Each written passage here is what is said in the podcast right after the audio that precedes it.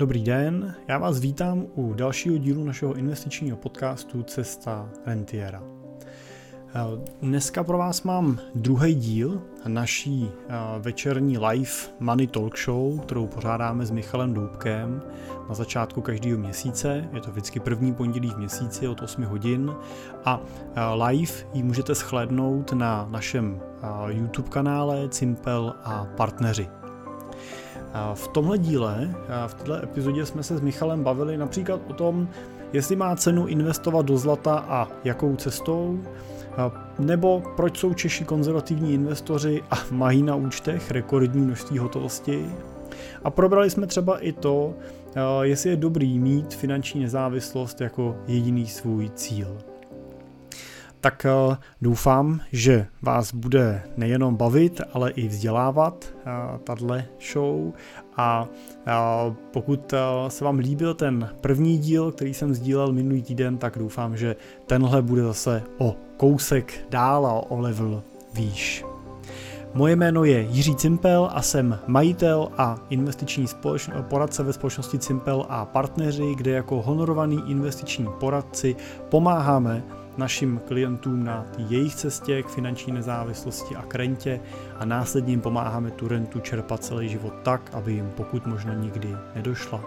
Pracujeme typicky pro klienty s investicemi od 5 milionů korun výš, ale pro začátek spolupráce s náma je možný začít už s investicí 2 miliony korun, anebo třeba milion s pravidelnou investicí 20 tisíc korun měsíčně. Tak a pojďme se pustit do práce, užijte si tuhle show a, a budu rád, když mi dáte zpětnou vazbu, jak se vám líbila.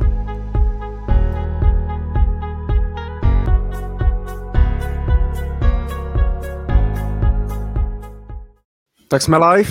Jirko, tak. zdravím tě. Taky tě zdravím, Michale.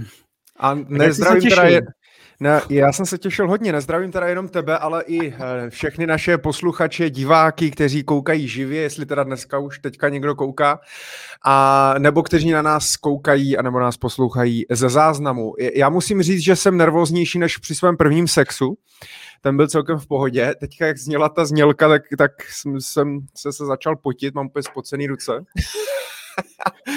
a, ale jinak jsem se těšil. Co ty, Jirko? Je to měsíc už. Já jsem teda nebyl víc nervózní než při svém prvním sexu a určitě jsem víc nervózní než při našem prvním vysílání, Michale. Ale musím říct, že to ze mě docela spadlo, pač vypadá to, že stream běží, diváci nám naskakují, Budeme moc rádi, když nám napíšete do komentářů, ať už nás sledujete na YouTube anebo na Facebooku, tak když nám do komentářů napíšete, jenom jestli nás pořádku vidíte, slyšíte, tak budeme mít aspoň jistotu, že nemluvíme s Michalem úplně do prázdna. Tak, nejčastější otázka roku 2020 a pravděpodobně i roku 2021. Slyšíme se, vidíme se. já, doufám, já doufám, že někdy budeme moct svoji večerní Money Talk Show udělat i živě. Uh, někde, jako živě myslím, někde v třeba v nějaký hospodě a do budoucna třeba v O2 aréně, nebo nás Leo Šmareš možná pozve na nějakou svou show. Já umím zpívat asi tak stejně jako on, takže já opráším nějaký starý kabát, když tak teda. Tak, jenom... I když od té doby, co čistíme skříně, a podle Marie Kondo, tak už mi těch kabátů na to nošení moc nezbývá. Poč, počkej, to fakt? Vy fakt jdete podle Marie Kondo? No jasně. To je hustý. To je hustý. Takhle, já jsem dobrovolně, teda mě, dobrovolně mě k tomu přivedla manželka a, a dobrovolně mi jednoho dne vysvětlila, že mám vyházet všechny věci z kříně ven na, na postel a pak mi začala vysvětlovat, že vrátím už jenom něco, takže ano. skutečně... A musíš vrátit jenom to, co ti dělá opravdovou radost. Ano, ano. A to, co jsem neměl rok na sobě, tak opravdu teda šlo prostě pryč, no. Dost jsem mi uvolnil jako prostor ve skříni minimálně. Tak, tak máme tady první komentáře, že jsme vidět, slyšet, moc všem děkujeme. Tak to je, tak to je paráda. Co říkáte na naše nové logo? Uh, vpravo nahoře. Vidí ho vpravo nahoře, já nevím, jestli asi nevidí zrcadlo. Já nevím, já ho vidím vpravo nahoře, no. takže asi, asi jo, takže děkujeme grafičce za, za naše těžké, těžce vytvořené logo. No a pojďme se asi teda do toho pustit, protože máme spoustu témat, ať už od minule, co jsme třeba nestihli. Já tady mám i nachystané nějaké otázky a pravděpodobně i vy se na nás eh, budete chtít obrátit s nějakými dotazy. To znamená, že ptejte se, komentujte, pište nám do komentářů. A vidíš to, Jirko, a já jsem zapomněl jednu jednu věc. A to já musím udělat. A víš jakou? Uhádneš, jakou věc jsem zapomněl udělat? No Michale, narozeniny mám až v srpnu, takže Popřát mi nechtěl. tak. Ne, tak to není. A je to tak, že jsem to zapomněl nazdílet na Facebook. Ano, v případě pro všechny diváky na Michalovou Facebooku, pokud budete komentovat na Michalovou Facebooku, tak tyto komentáře neuvidíme. neuvidíme. ale mě tady... Michale, ale můžu, tě, můžu tě uklidnit. Trošku jsem byl nervózní, pač na začátku nám naskočil větší počet diváků, pak to skokově ubylo a teď už zase přibývají, tak je to dobrý. Je tak dobrý. je to dobrý, počkej. Musíme, no zatím nám ještě nikdo nepřispěl, aby jsme si koupili lepší verzi StreamYardu a mohli jsme to sdílet na více platformách. Nicméně za druhou stranu my jsme jim nedali nikam účet, že jo, kam můžou teda posílat. Přesně tak. Ale můžete případně posílat poštou složenkou na adresu Michal Doubek. Ty si měl pokračovat. No, minule jsem tady zveřejňoval tvoj, tvůj e-mail a tvoje číslo. Přišly ti nějaké SMSky. ne, číslo jsem nezveřejnil. Ne. Ale přišly Dobrý. dotazy, takže ty jsme už připravili. Fajn, tak to je taková ta úvodní pětiminutovka, která je úplně o ničem, takže se omlouváme. a ten, kdo nás nezná, tak nás aspoň teďka poznal, že jsme blázni. Uh, Máme tam, ne, nemáme tam nějaký už dotaz? Asi ne, že? Ono bude trvat, oni, ono chviličku bude trvat vždycky, než se ti lidi trošku uh, rozmluví a rozepíšou. Já si taky myslím, že jsme si vybrali pěkně debilní dobu, s prominutím na to začínat naši večerní show ve chvíli, kdy eh, jsou všichni lidi na Clubhouse, takže eh, uvidíme, kolik bude vlastně lidí online, protože jsem koukal, že jenom já na Clubhouse mám asi 10 událostí minimálně na dnešní večer. Uh, takže, ale já tam nebudu. Já budu dneska s tebou a doufám, že i vy, co koukáte, tak vydržíte s náma až do desíti a budeme si tady povídat o penězích, investování a třeba i o životě nebo o tom, co nás bude zajímat. Jirko, to by se daří dobře? Mně se daří dobře, Michale. U nás všechno a čím, funguje. Čím to? Máš nějaký tip? Uh, no, tak já nevím. No tak uh, já jsem uh, jeden z nej, takových nejkomentovanějších mých příspěvků na uh, LinkedIn nebo sociálních sítí tenhle ten měsíc byl příspěvek uh, s mýma uh, 90 hodinama půstu v tomto měsíci, tak možná to je tím, že nejím, Michale. Občas. Ale je strašně, je strašně zvláštní, že se lidi vlastně snaží nahánět na, na sociálních sítích ty followery a lajky a komentáře a tak dále snaží se tam dávat vlastně zajímavý obsah o investování a vzdělávat a tak dále. A pak tam prostě vyfotíš, jak hladíš kočku a úplně tě to vystřelí někam do nebe. Jo. Takže... To kočička to je základ, Michale, to je jistota. Tak, tak, přesně, přesně tak. No a Jirko, eh, my jsme minule, já jsem si tady připravil na tebe, my jsme minule řešili, jakým způsobem se čte slovo rentier. Jestli je to rentier nebo rentier. Uh, protože ty prostě říkáš... Eh, nedalo. Eh, ty říkáš rentier, že? Ano, já říkám rentier. A já musím říct, že jsem to nenašel. Tak vidíš. Eh, ve většině případů, pokud bychom brali jako takovou, jak to říct, um, nějaký jakoby základ, že můžeme věřit společnosti Saska, která dělá hodně reklam na, rentier, na rentiéry, tak ti říkají rentier. Dokonce i uh, na internetu jsem teda našel, že výslovnost slova rentier je rentier, i když třeba v Němčině nebo v angličtině, tak se to čte vlastně s tvrdým, s tvrdým i, ale to bude tím, že oni nemají měkký, že oni hmm. jako neumí číst měkký i.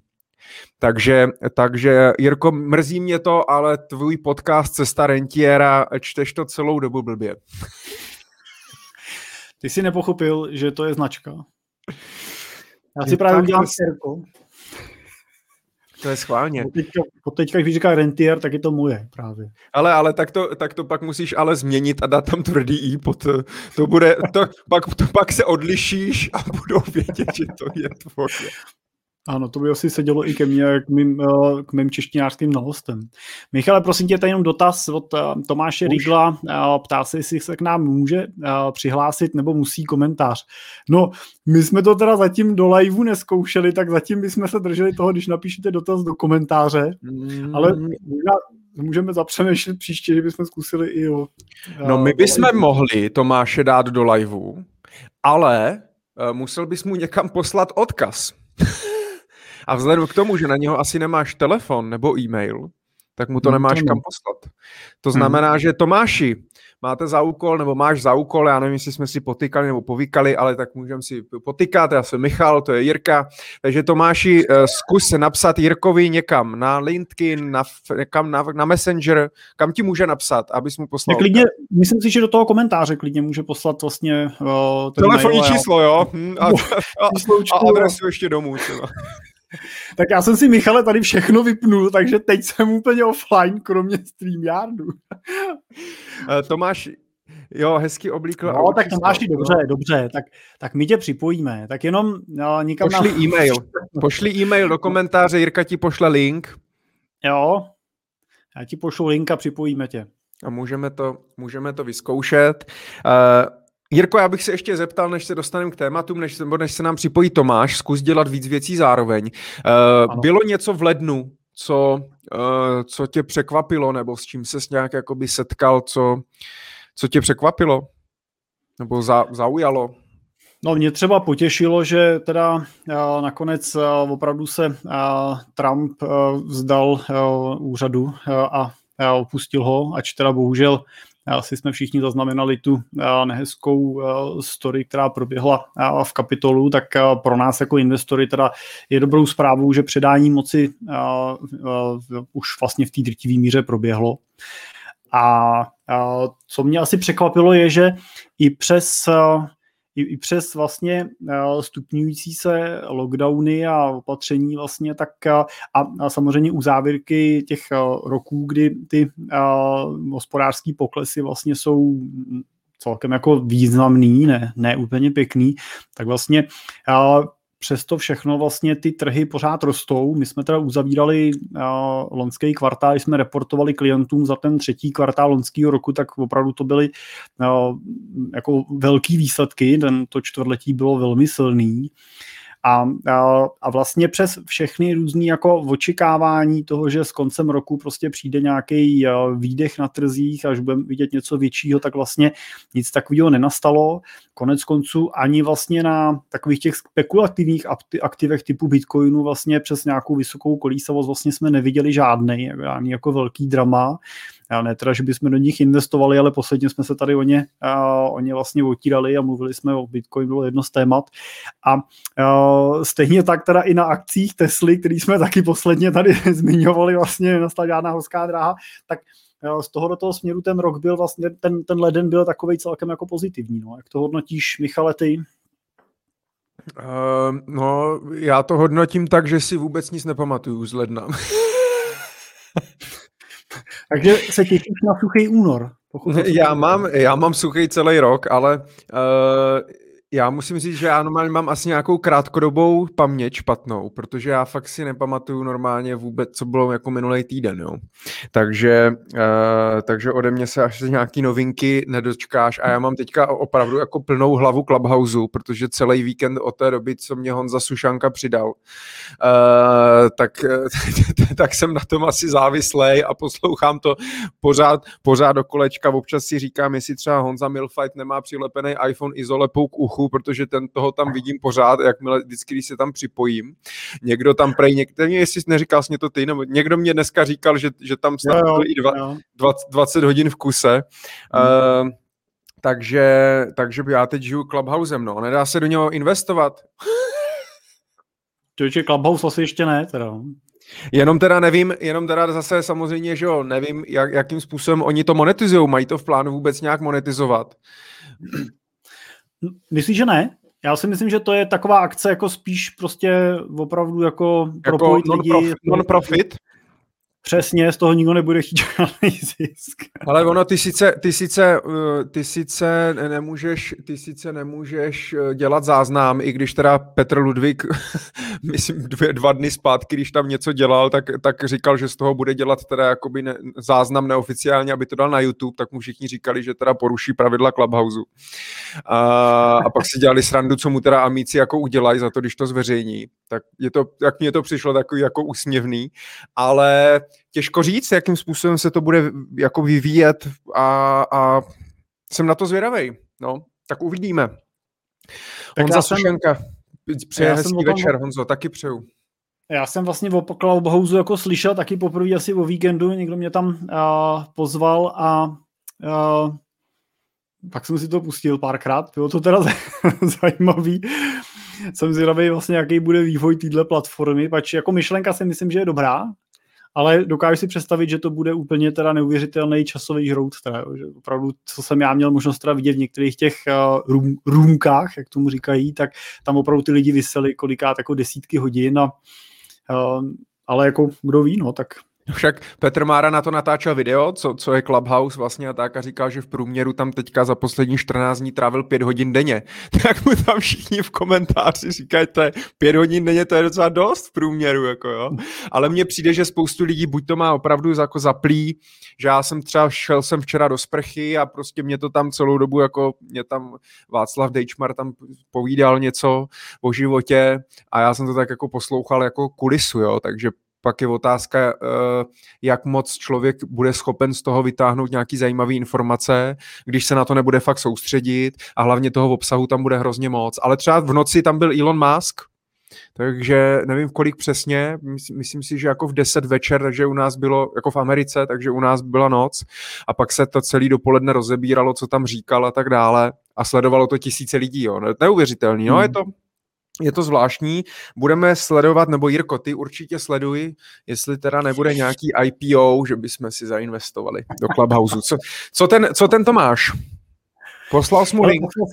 Ano, poslal jsem mu do mailu pozvánku, takže... Možná, možná, to, možná to řekneme ještě jednou, kdo se připojil až teď, tak eh, Tomáš eh, se chtěl zeptat na nějaký, na nějaký dotaz a ptal se, jestli se může k nám připojit live a podat ho, ten dotaz live, takže může. A můžete i vy, pokud nebudete chtít psát do komentářů, můžete, ale pokud budete chtít se připojit live a položit nám dotaz, tak dejte do komentářů váš e-mail, Jirka vám pošle odkaz jednorázový na StreamYard, připojí vás, vy se zeptáte, pak vás zase vyhodí a můžeme pokračovat dál. Michale, než teda ještě eh, se Tomáš připojí takovou otázku. Ty jsi říkal, že eh, si poslouchal Clubhouse eh, ve sprše. Mm-hmm. Máš teda tak hlasitý telefon, že přehluší i ten tok té vody ve sprše? No právě, že proto říkám, že jako Václav Dejčmar mě tam jako mluvil jenom jako taková kulisa, rozuměl jsem mu každý třetí slovo, takže, takže informační hodnota nula, ale prostě jsem si to chtěl pustit, no. Dobře. ale uh, už jsem si to chtěl napojit na svůj Bluetooth reprák, takže příště si to dám do sprchy na Bluetooth reprák, vodě odolný Bluetooth reprák a můžu se... Bude říkat, hi Alexa, Hi Alexa, please. No já určitě, hi, tady... Ale, já určitě hi Alexa říkat nebudu, jako jo, to já... To jsi mě urazil trošku teďka. Tak promiň, jo. Takhle tak, máme, máme tady tam... Tomáše. Dobře, já jsem zvědavý, jak vypadá, jak se učesal, jak se oblíkl. Tak Tomáši, zdravíme tě. Ahoj. Čau, čau chlapi. Uh, já mám dva dotazy, já než bych to vypsal, tak by to bylo takový složitý, takhle to bude jednodušší a rychlejší. Uh, ten jeden reaguje trošku na to, co jste minule se bavili, uh, o tom financování a spoření uh, pro děti. Tak uh, já bych měl dotaz. Když máme možnost svým dětem posílat měsíčně nějakou částku, a to znamená, že ty peníze nikde naleží a prostě jsou, jsou k dispozici a v tu chvíli jsou v úvodovkách jejich tak eh, myslíte si, že i teďka v tuhle chvíli se vyplatí třeba investovat eh, do toho zlata, o kterém jsme se bavili minule, a, a vědět, že ty peníze za těch 18 eh, let budou k dispozici v nějaký slušné hodnotě, a, anebo nikoli. nebo třeba máte nějaký jako jiný finanční nástroj, který je proto třeba zajímavější. Tak Michal. Okay, a ten druhý dotaz? No a ten druhý dotaz se týká uh, na, na hypotéku od státu, jestli jste ji někdy řešili nebo, uh, nebo doporučovali někomu. Jsme teďka řešili hypotéku a, a jestli jste ji řešili a vlastně Michal se prezentuje jako nezávislý finanční poradce, tak uh, jsem si říkal, že to je asi nejlepší možnost se zeptat člověka, který vlastně je nezávislý než člověk, který ty, ty hypotéky nabízí a má, má nich provizi. Tak by mě zajímalo, jaký názor máte na hypotéku od státu, jestli ano, ne, nebo případně jít do nějakého jiného finančního nástroje, který pomůže ty finanční prostředky získat. Super, perfektní. Tomáši, děkujem, děkujem, děkujem moc. Ty odpovědi budou chviličku trvat, takže my tě, neber to tak, že bychom tě chtěli vykopnout z, naše, z našeho vysílání, ale mám to napsaný. Tomáši, díky moc a díky, že budeš sledovat. Ať se daří. Díky. Ahoj. Díky Tomáši. Ahoj. Tak, Skvěle. Tak myslím si, že první live dotaz proběhl skvěle, takže opravdu pokud budete se chtít takhle zeptat jako Tomáš, tak my budeme jedni rádi, že vás uvidíme, budeme se tak jako cítit, že jste tady s námi blíž a nahlídneme do vašich obývacích pokojů a tak dále. A Jirko, pojďme teda na to. Spoření nebo investování pro děti. Já nevím, jestli jsem ten dotaz teda úplně přesně pochopil, Uh, jestli se ptal konkrétně teda na investici do zlata pro děti, na nějaký ten horizont, nebo do jakého vlastně nástroje teda investovat dětem, nebo možná i jak to celé pojmout, uh, co se týče investování pro děti. Tak uh, řekni sám, ty máš dvě děti, už větší než mám já, tak jakým ty způsobem investuješ pro své děti? Tak já jenom odpovím, mě zaujala ta poznámka s tím, s tím zlatem. Já Doufám, že jsme minule spíš jako od toho zrazovali, než úplně k tomu uh, spoření do toho zlata lákali, ale uh, samozřejmě to mohlo být pochopený lecjak. Uh, já jako obecně bych řekl, že zlato není úplně dlouhodobý investiční nástroj. Zlato je podle mě smysluplná pojistka v portfoliu, pokud budete používat zlato v ideálním případě třeba tržní přes nějaký pasivní fond, ETF fond, který třeba drží teda to zlato fyzicky, tak může fungovat dobře právě jako nástroj, který v období, kdy třeba akcie padají a klesají, tak samozřejmě tím, že investoři rychle prodávají svoje pozice na akcích, převádí je do hotovosti a tu hotovost se zase snaží vyměnit za něco, co ochrání ty prostředky, tak většinou přestupují do nějakých konzervativnějších aktiv typu třeba zlata nebo dluhopisů dluhopisů. Proto se vlastně v těch portfoliích využívá ta kombinace těch dynamických aktiv, jako jsou akcie, versus nějaký aktiva konzervativnější, jako třeba jsou právě ty dluhopisy nebo zlato. Uh, takže do, do zlata já bych osobně dětem nespořil. Uh, určitě jsem takový odpůrce uh, všech těch spoření do zlata prostě od různých eh, těch firm dneska, který dělají tyhle ty spořící produkty je velké množství.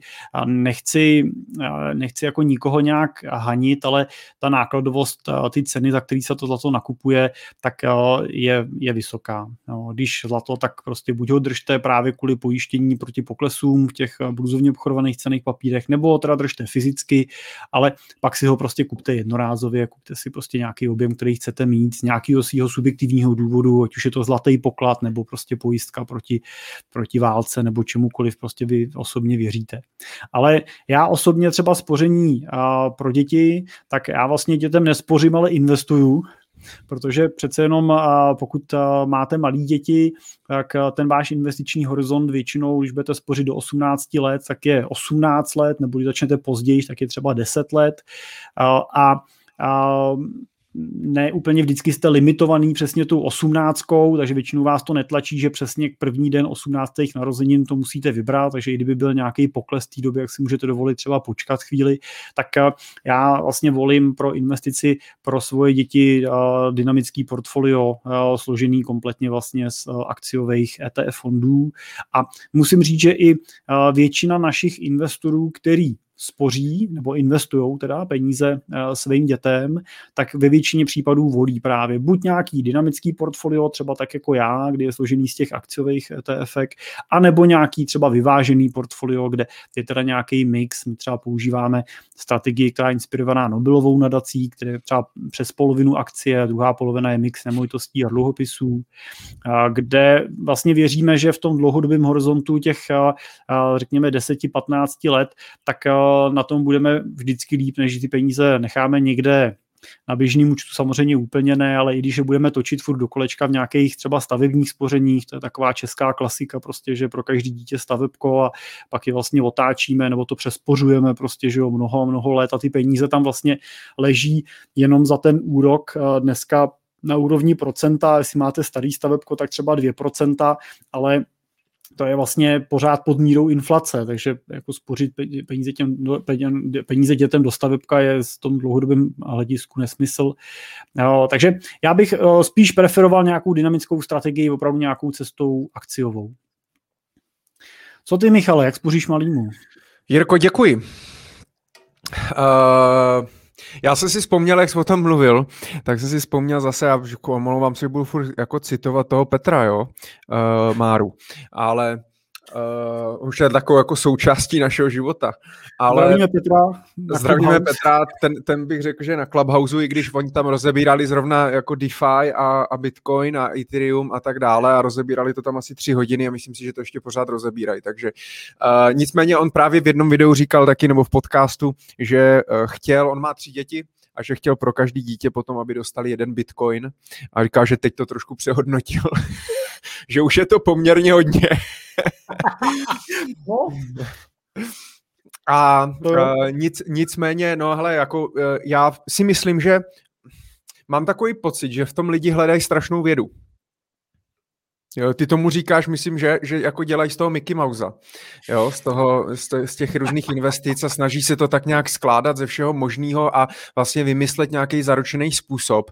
Já musím říct, že já taky, já třeba jako pro malýho jsem prostě uh, nakoupil globální akciový fond, uh, který investuje po celém světě. Tehdy ještě já jsem teda nakupoval ETF, tehdy já jsem mu od Fidelity, od Fidelity, oni mají ten World Fund, Eh, který prostě investuje po akcích globál, globálně do akcí a stejně jako víc, víc jak z poloviny v Americe a, a to je celý. A má prostě jeden fond, kde má já nevím, 200, 300, 400 akcí, takže je to široce diverzifikovaný, nepotřebují víc akcí, víc akciových fondů a tak dále. A na tom dlouhodobém horizontu, vzhledem k tomu, že on ty peníze bude potřebovat opravdu nejdřív uh, někde na střední škole, uh, kdy mu třeba budu moct zaplatit z toho nějakou stáž v zahraničí a tak dále, tak uh, tak je to dostatečně dlouhý investiční horizont. Jo? Takže prostě za mě ty akcie v tomhle jsou ideální, tím i jak jsou jednoduchý a jak do nich můžu opravdu investovat třeba od pětistovky, od pětistovky měsíčně. Jo? Uh, potom já musím ještě říct, že zrovna teď jsem to řešil nedávno s klienty a natáčel jsem na to i jako video na můj YouTube, a podobně, ale teď jsme třeba udělali to s, s klienty, že uh, oni mají teď bych kecal. Uh, oni mají dva kluky, ale nějak jako by 13, 11, něco takového. A právě jsme uh, se bavili o tom cíli, o tom, kolik jsou peněz pro ně, co z nich, co z toho asi budou platit a podobně. A vlastně jsme uh, si i založili to stavebko, který často se tak jako zatracuje. Ono totiž je hrozně důležitý, kdy to stavebko se přesně využije že jo? Protože ty můžeš buď využít stavebko automaticky, narodí se mi dítě, založí mu stavebko. Taková ta, taková ta, takový to klasický prostě z 90. let, co jsem měl i já, ale to bylo v době, kdy nic jiného nebylo, že jo? Tak prostě tak, jako tak to bylo. Dneska mě to moc nedává smysl pro dítě, který se zrovna narodí, ale třeba dítě, který má třeba 14, 15, uh, tak vlastně jakoby proč ne? Protože my jsme to pak udělali tak, že oni část peněz spoří do stavebka, tam ví, že budou mít za nějakou dobu, třeba za těch 6 let, fixní částku, se kterou oni můžou počítat. A to tomu dítěti dají třeba cash, aby on s ní nějak začal pracovat, dá si, udělá si z toho rezervu a tak dále. Ale vedle toho mu třeba ty akcie eh, nebudou vybírat, nebudou prodávat, ale dají mu celý ten investiční účet. Tady jsme ti investovali, tady máš nějaký majetek a pokračuj v tom, A mně se tady jako ta strategie celkem líbí v tom, že to dítě je to takový, jako aby se vlk nažral a koza zůstala celá, jo? že to dítě dostane jak cash, tak akcie nebo nějaký cený papíry, se kterými on se bude učit pracovat. Protože kdyby dostal jenom akcie, tak ho bude srát, že nedostal cash, protože si chtěl pozvat prostě partnerku do nějaký drahé restaurace, nebo si chtěl koupit auto nebo něco a nemůže, tak to prodá všechny ty akcie a celý investování přišlo v ní več, jo. Když dostane jenom cash, tak to všechno utratí a nenaučí se vlastně investovat a pracovat s těma cenýma papírama nebo prostě s těma aktivama jako takovýma. Takže tady ta kombinace se mně třeba líbí, od toho je ale důležitý fakt si definovat ten cíl a aktualizovat ten plán, to znamená, jak se blížím k tomu cíli, tak si prostě aktualizovat ten plán, část peněz odprodat z těch akcí, nějak to skonzervativnit, něco takový. Co si o tom myslíš? No, je to uh, úplně na nic. ne, ne, ne, myslím si, že to je o tom, co si řekl, že to je hrozně moc o tom očekávání toho rodiče. Jo, já jako vlastně většinou se snažím, nebo když jako se bavím o tom s klientama, tak se většinou vlastně potkáme na tom, že pro to dítě chceme ty peníze připravovat na dvě věci. A jedna ta věc je studia, No, takže většinou se počítá s, nějakou, s nějakou, nějakým příspěvkem těch rodičů na ty studia, ať už studujete v Čechách nějakou vysokou školu a budete potřebovat prostě na nějaký bydlení a tak dál. A nebo pokud, pokud samozřejmě potom je motivace, aby to dítě studovalo v zahraničí, tak samozřejmě tam se bavíme úplně v jiných, skutečně jako statisícových sumách jenom na ten daný semestr. Tak to je jeden ten cíl. Druhý ten cíl je většinou pořízení vlastního bydlení. A z mýho pohledu to jsou dvě témata, který má smysl vlastně řešit pro to dítě, pro tu přípravu. Já osobně vlastně nejsem zastánce toho, aby to dítě dostalo od rodičů nějakou cash prostě v, jako v 18 nebo ve 20, vlastně k tomu nevidím žádný důvod a a I u toho bydlení, i u toho příspěvku na to bydlení bych se pořád snažil držet jenom toho příspěvku, a protože samozřejmě, když tomu dítěti to bydlení zaplatím celý, a já jsem teď zrovna o tom točil jeden podcast, pač mi tomu inspiroval jeden klient, tak tak to dítě pak samozřejmě si teda nemusí vzít vůbec tu hypotéku, má to vlastně bez práce a ve většině případů u těch dětí potom nevidím, že by to využili, jo? že by prostě řekli, dobrý, jak já ty já neplatím 20-30 tisíc měsíčně na hypotéku, mám tady barák za 8-9 milionů, táta mi ho postavil, tak já si těch 20-30 tisíc budu dávat stranou na investice teda, abych to nějak využil. Většinou prostě to skončí, takže no já teď ale nemám, no tak pošlu si teda 2-3 tisíce a a uvidím dál, no, uvidím, jako vlastně to řeknu blbě, jo, ale koliká to je takový, uvidím, co z těch rodičů ještě vlastně vypadne. No. A to si nemyslím, že je úplně, úplně správný přístup. Jo. Takže podle mě tyhle ty dva cíle a oba dva zvažovat trošičku rozumně, to dítě by mělo mít nějakou, nějaký vlastní, jako nějakou vlastní míru přispění. A ještě Michale, mě napadla jedna věc, Jsi mluvil o tom pravidelném odkládání, to je asi nejčastější model, protože prostě tomu dítě ty peníze vlastně tam posílám měsíčně a spořím prostě v rámci nějakých svých možností. Ale eh, jako relativně často třeba ty naši investoři využívají i variantu toho, že vloží něco jednorázově. A já jsem třeba zrovna s jedním klientem začínali na podzim loni a on vlastně začal to portfolio, takže vzal pro sebe 5 milionů korun, plus tomu přidává si nějakou více desetitisícovou část částku měsíčně a vzal vlastně po milionu pro děti, má tři děti a každému tomu dítě vlastně jsme vytvořili dynamický portfolio akciový na milion a, a to se vlastně vložilo a nechá se to běžet, samozřejmě se to bude rebalancovat čase a tak dál, ale vlastně už tam nebude nic připosílat a necháme to běžet vlastně do těch 18 let a oni pak budou pracovat s tady těma prostředkama, nebo respektive ty rodiče budou pracovat s těma těma prostředkama na hromádce dětí. A možná hmm. bych ještě upozornil na jednu věc, a to je to, že bych se pořád držel toho, že jsou to vaše peníze. Já bych prostě pracoval s tím, že jsou to peníze s cílem děti, Jo, je to ta nálepka, tohle to je pro Pepíka, tohle to je pro Aničku, ale nejsou to ty peníze, na který to dítě má automaticky nárok, nebo na který by to dítě mělo jako potom v těch 18 vám klepat na dveře a říkat, tatínku, já mám tady u tebe 500 tisíc korun, tak já bych si chtěl koupit novou motorku a vy mu budete vysvětlovat, proč ne. Jo, pořád prostě je to vaše hromada peněz a je na vás to zhodnocení podle mého názoru, jestli mu to dáte, kdy mu to dáte a za jakých podmínek mu to dáte. Tak já bych určitě super, dobrý point, já bych určitě ve většině případů nepsal vlastně ty, eh, ty platformy, produkty, účty přímo na ty děti. Eh, a tam je hlavně problém samozřejmě v tom, že ty děti, jakmile jsou plnoletý, tak prostě mají k tomu přístup a už s tím nic neuděláte. Blbý je, že spoustu dětí v 18 letech prostě na to nemá rozum. Takže tam pak hodně záleží na tom, jakým, jakou výchovu jim dáte, jestli se, o nich, jestli se s nima bavíte o těch penězích, vedete je k tomu, učíte je a tak dále. Uh, ale blbý je, že i když je vedete k tomu, tak prostě v deseti letech se vám může zdát, že je v pohodě, že to neutratí a v 18 letech se prostě dá do nějaký party nebo něco a je to celý, celý v háji. Takže přesně jak říká Jirka, dal bych tomu nálepku, rozdělil bych si to, aby to pro mě, jsem si to nějak mentálně oddělil do šuplíku hmm. pro děti, na co to má být, co z toho má být, ale nechal si tu svobodu dělat s tím, uh, dělat s tím, co já, co já chci. Eh, je tam, jestli vidíš, Jirko, komentář od no. PS, uživatele PS. Ano. Eh, jestli, jestli jsi zapomněl E a je to PES. tak já přečtu dotaz teda jenom. PS se ptá, kde tedy nejlépe investovat pro děti, například jenom na 10 let, konkrétně vlastně asi dotaz třeba na jaký platformě nebo jakou, jakou formou.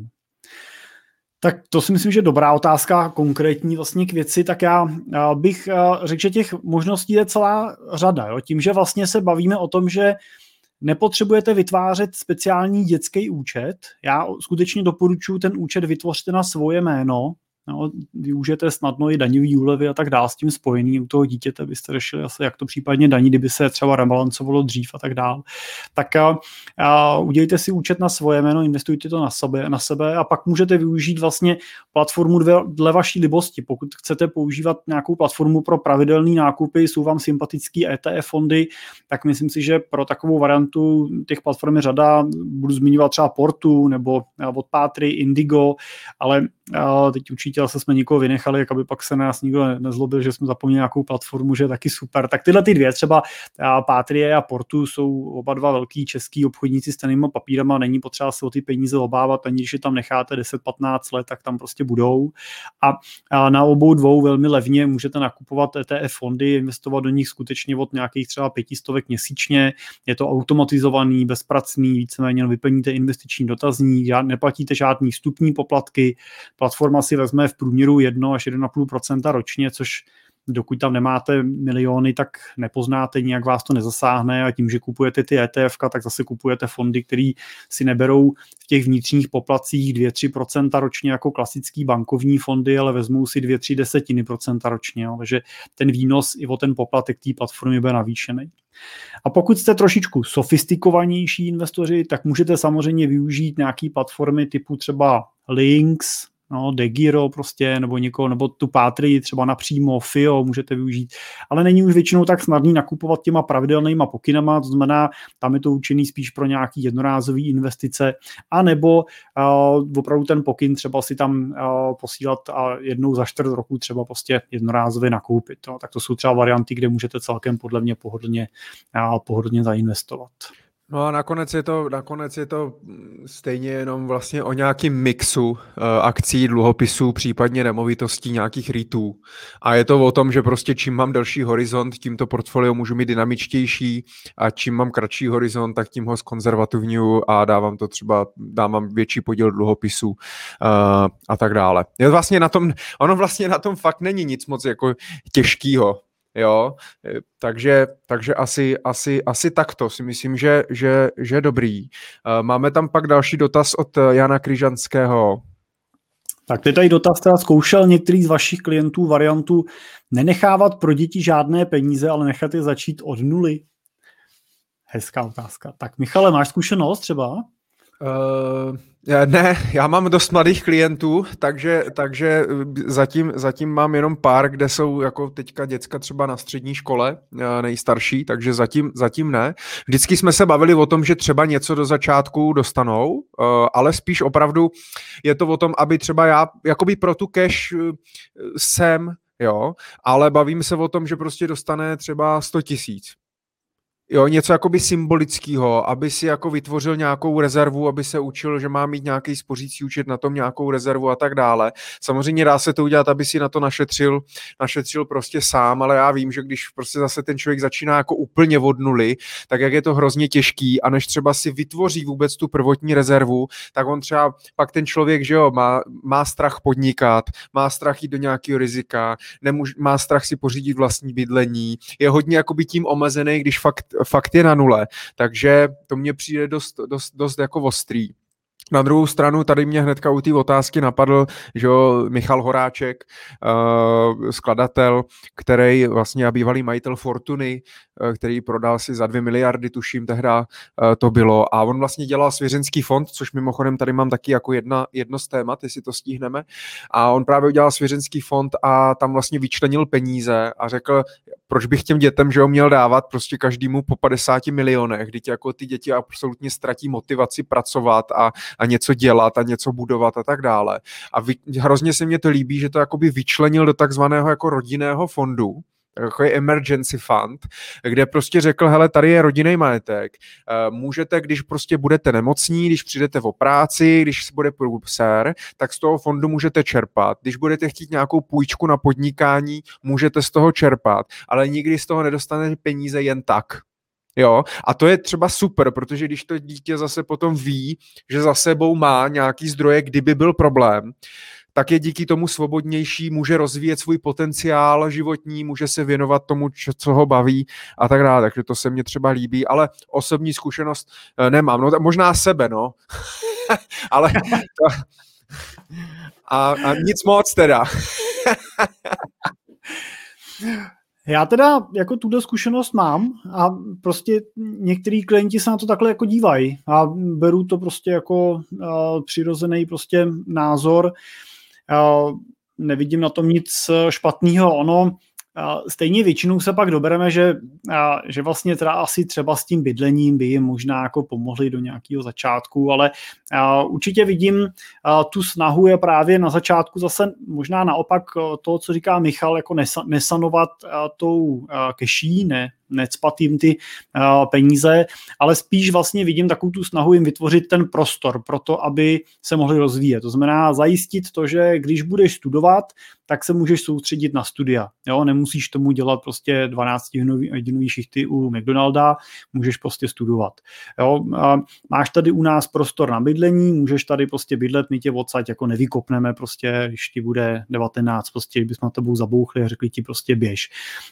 A samozřejmě Samozřejmě pak mezi našima klientama je řada majitelů firem a tam zase vidím samozřejmě nějakou snahu ty děti třeba propojovat s tím jejich podnikáním a s tou firmou. No. Ale i tam vlastně vidíte, že to dítě ve většině případů u těchto těch úspěšných lidí, tak to má tvrdý prostě. Jo. To, ta jeho kariéra je většinou jako velmi jako vydřená, ono si prostě projde v té firmě opravdu od pozic, který by uh, jako nikdo z budoucích ředitelů jako dělat, dělat nechtěl a pokud to dítě má být budoucím ředitelem, tak ten rodič prostě opravdu chce, aby dokázalo to dítě, že na to má. Málo kdy jako vidím, že by to bylo jako samozřejmost, jo? že prostě je to moje dítě, tak tady prostě bude šéfovat to. Oni skutečně prostě jsou v tomto směru velice jako tvrdý. Takže uh, uh, není to úplně jako nutně krkavčí bezohlednost, že by jim nedali žádný peníze, ale často prostě je to právě ta myšlenka toho, že to dítě by si mělo svoji cestu najít samo a když prostě mu dáte těch peněz moc, tak mu tuhle tu motivaci můžete snadno, snadno vzít. Hmm. No a, a pravděpodobnost toho, jaká je pravděpodobnost toho, jestli se z našich dětí stane další Dan Bilzerian, tak to, to bohužel nevím. Já bych mu to vlastně, já bych vlastně to svýmu synovi celkem přál. ale, ale když si to zařídí sám, tak proč ne? no, jako tohle je velký téma a hmm. já musím říct, že čím víc peněz máte, tím to téma je důležitější a my ho s klientama hodně řešíme, je to téma, který se otvírá ještě, když jsou ty děti hodně, hodně malý, protože je to těžká diskuze. Je to prostě diskuze, která se často prostě táhne roky. Je to podobný jako diskuze na téma, jak rozdělit majetek, až tady jednou nebudu. Prostě, jo. To je, když už na to dojdete vy, teda, že by se o tom mělo mluvit, tak zase vaše manželka prostě o tom nechce ani slyšet, protože už vlastně plánujete, že umřete a tak dále. Takže je to prostě těžký téma u těch dětí vlastně podobně a, a často prostě se to téma odkládá až do té míry, kdy jsem se bavil s jedním synem našeho velkého klienta, který prodal firmu ve... A jak moc velký je? Tak ten, tak 175 jako není zas tak velký. Tak to je hodně malý teda. ale ta firma byla docela velká, byl to prodej ve stovkách milionů korun. A, a já jsem se ptal toho syna, o kterého se taky staráme a říkal jsem mu, hele, jak vlastně ty jsi se dozvěděl, od, nebo v jakém věku jsi se dozvěděl, že máte tolik peněz a jak s tebou jako rodiče pracovali. A on říkal, on říkal, no tak to je taková vtipná historka. My jsme teda si všechno museli koupit sami, takže na první auto, na první prostě takového toho skútra a tak dále jsem si prostě musel odmakat to na, na, na brigádách. Naši teda toho si hrozně vážím, nám zaplatili vzdělání, že on teda opravdu se vrátil před časem z Londýna, studoval tam prestižní univerzitu architektonickou a, a, a ten začátek díky tomu má samozřejmě dobrý. Ale a, zároveň vlastně doplnil říkal, my jsme se s bráchou vlastně dozvěděli o tom, že mají naši nějaký větší peníze až ve chvíli, kdy vyšel o tátovi Forbesu příspěvek nebo článek, že teda tu firmu prodal. A nás hrozně překvapilo, za kolik peněz to vlastně jako prodal. Teda. a to bylo poprvé, jsme se o tom začali s rodičema nějak bavit. Jo. A, a bylo, to, bylo to teda ve věku, kdy mu bylo už víc než 15. A už si myslím, že to už může být jako, uh, už to může být uh, trošičku jako na, na, no. na hraně jo, v téhle pubertě potom. Já si myslím, že horší by bylo, kdyby ve Forbesu zjistil, že to není jeho táta. Nebo že má táta něco s nějakou jinou paní třeba. tak zdravíme Petra, Šim, zdravíme Petra Šimunka do Forbesu a ale je to... na naší večerní show. ano, ano, uh, můžeme. Uh, on teďka rozjel i nový podcast Trojka s Petrem Šimunkem, který můžete odebírat ve svých aplikacích podcastových. Uh, a pak mě, prosím, Petře, pošli uh, nějaké peníze za reklamu. Chtěl upozornit, že když děláš placenou reklamu, jak to musíš říct, Michale. Jinak jo, a označit někam. No. Označit. Já ti tam přidělám příště nějaký označení, dělat reklamu. Ale musím říct, že toto je fakt jako téma. Já to tady dokonce mám napsaný, jo. Dědictví, svěřenský fond, mezigenerační transfer majetku a tak dále. Je to prostě je to těžký, no. Je to těžký a chce to, chce to prostě komunikovat v rámci té rodiny, protože často se pak stane, že třeba opravdu i někdo, eh, třeba ten živitel rodiny, ten otec většinou jako umře třeba náhle a najednou ty děcka vůbec neví, jako co mají, co mají dělat, jo. Co s firmou, jak to je, měl to vyřešený, neměl, jo, a tak dále, tak různě nějak poházený. Spoustu lidí vlastně v tom vůbec nemají systém. Eh, ty se hodně potkáváš s těma bohatýma lidma, za kterýma v podstatě, který jsou pořád neustále loveni nějakýma prodejcama produktů, dluhopisů, zlata, akcí, robotů, prostě krypta a tak dále. A, a ti lidi často si to nakoupí jenom, aby jako odbili, tak prostě jo, tak tady ti dám milion. Ale pak, že jo, často si vlastně voláme a ty mě říkáš, no za mnou přijde borec, má prostě 100 milionů, má to asi jako v 83 různých produktech nebo nástrojích a má v tom hrozný bordel. Vůbec neví vlastně, hmm. kde co má, nemá to žádnou koncepci, žádný systém a zase se prostě vracíme o to, jak je hrozně důležitý si jakoby definovat nějaký cíl, eh, co s tím, jak s tím, proč s tím a mít nějaký plán a z toho nějakou strategii. Bez toho to prostě nejde moc investovat, jen tak jako. Dovolím si ještě doplnit jenom k tomu dědictví, co říká, že často ta úvaha není jenom o tom, že ta další generace si s tím neporadí třeba úplně dobře, jo, ale nám se samozřejmě relativně často stává, že tak, jak to prostě už dneska bývá, tak nejenom normální lidi, ale i bohatí lidi se prostě rozcházejí, rozvádějí a pak se zase scházejí s někým jiným a pak mají nějaký děti, které jsou jako společný a pak mají nějaký děti, které nejsou společný. A, a já třeba se relativně často potom dostávám do toho, když vůbec jako rozebereme v rámci nějakého rizikového plánu nebo nějakého základního risk managementu s tím klientem situaci, co by se vlastně stalo, kdyby zemřel, tak není úplně vzácný, že člověk, který má firmu, která má hodnotu 100 milionů a víc, zaměstnává desítky lidí, tak že je vlastně třeba jediným jednatelem té firmy nemá prokuristů a nemá závěť a nemá třeba jmenovanýho, nemá jmenovanýho nějakého opatrovníka té závěti v případě, by se s ním něco stalo. Hmm. A hmm. to je jedna věc, protože to je samozřejmě problém, protože když vám zemře jednatel a navíc jediný majitel, tak eh, jako pak máte firmu, která je vlastně paralizovaná až do okamžiku, než eh, nějaký notář začne jednat a pokud prostě se začnou v tom řízení ty dědici dohadovat, tak on bude jednat velmi dlouho a firma pak není vlastně schopná třeba ukončit nájemní smlouvy, dát výpovědi zaměstnancům, jo, podepisovat kontrakty a další věci. Takže to jsou opravdu často prostě hrozně tragické příběhy, kdy a, velmi hodnotný dědictví prostě může snadno přijít v ní jenom takovouhle chybou.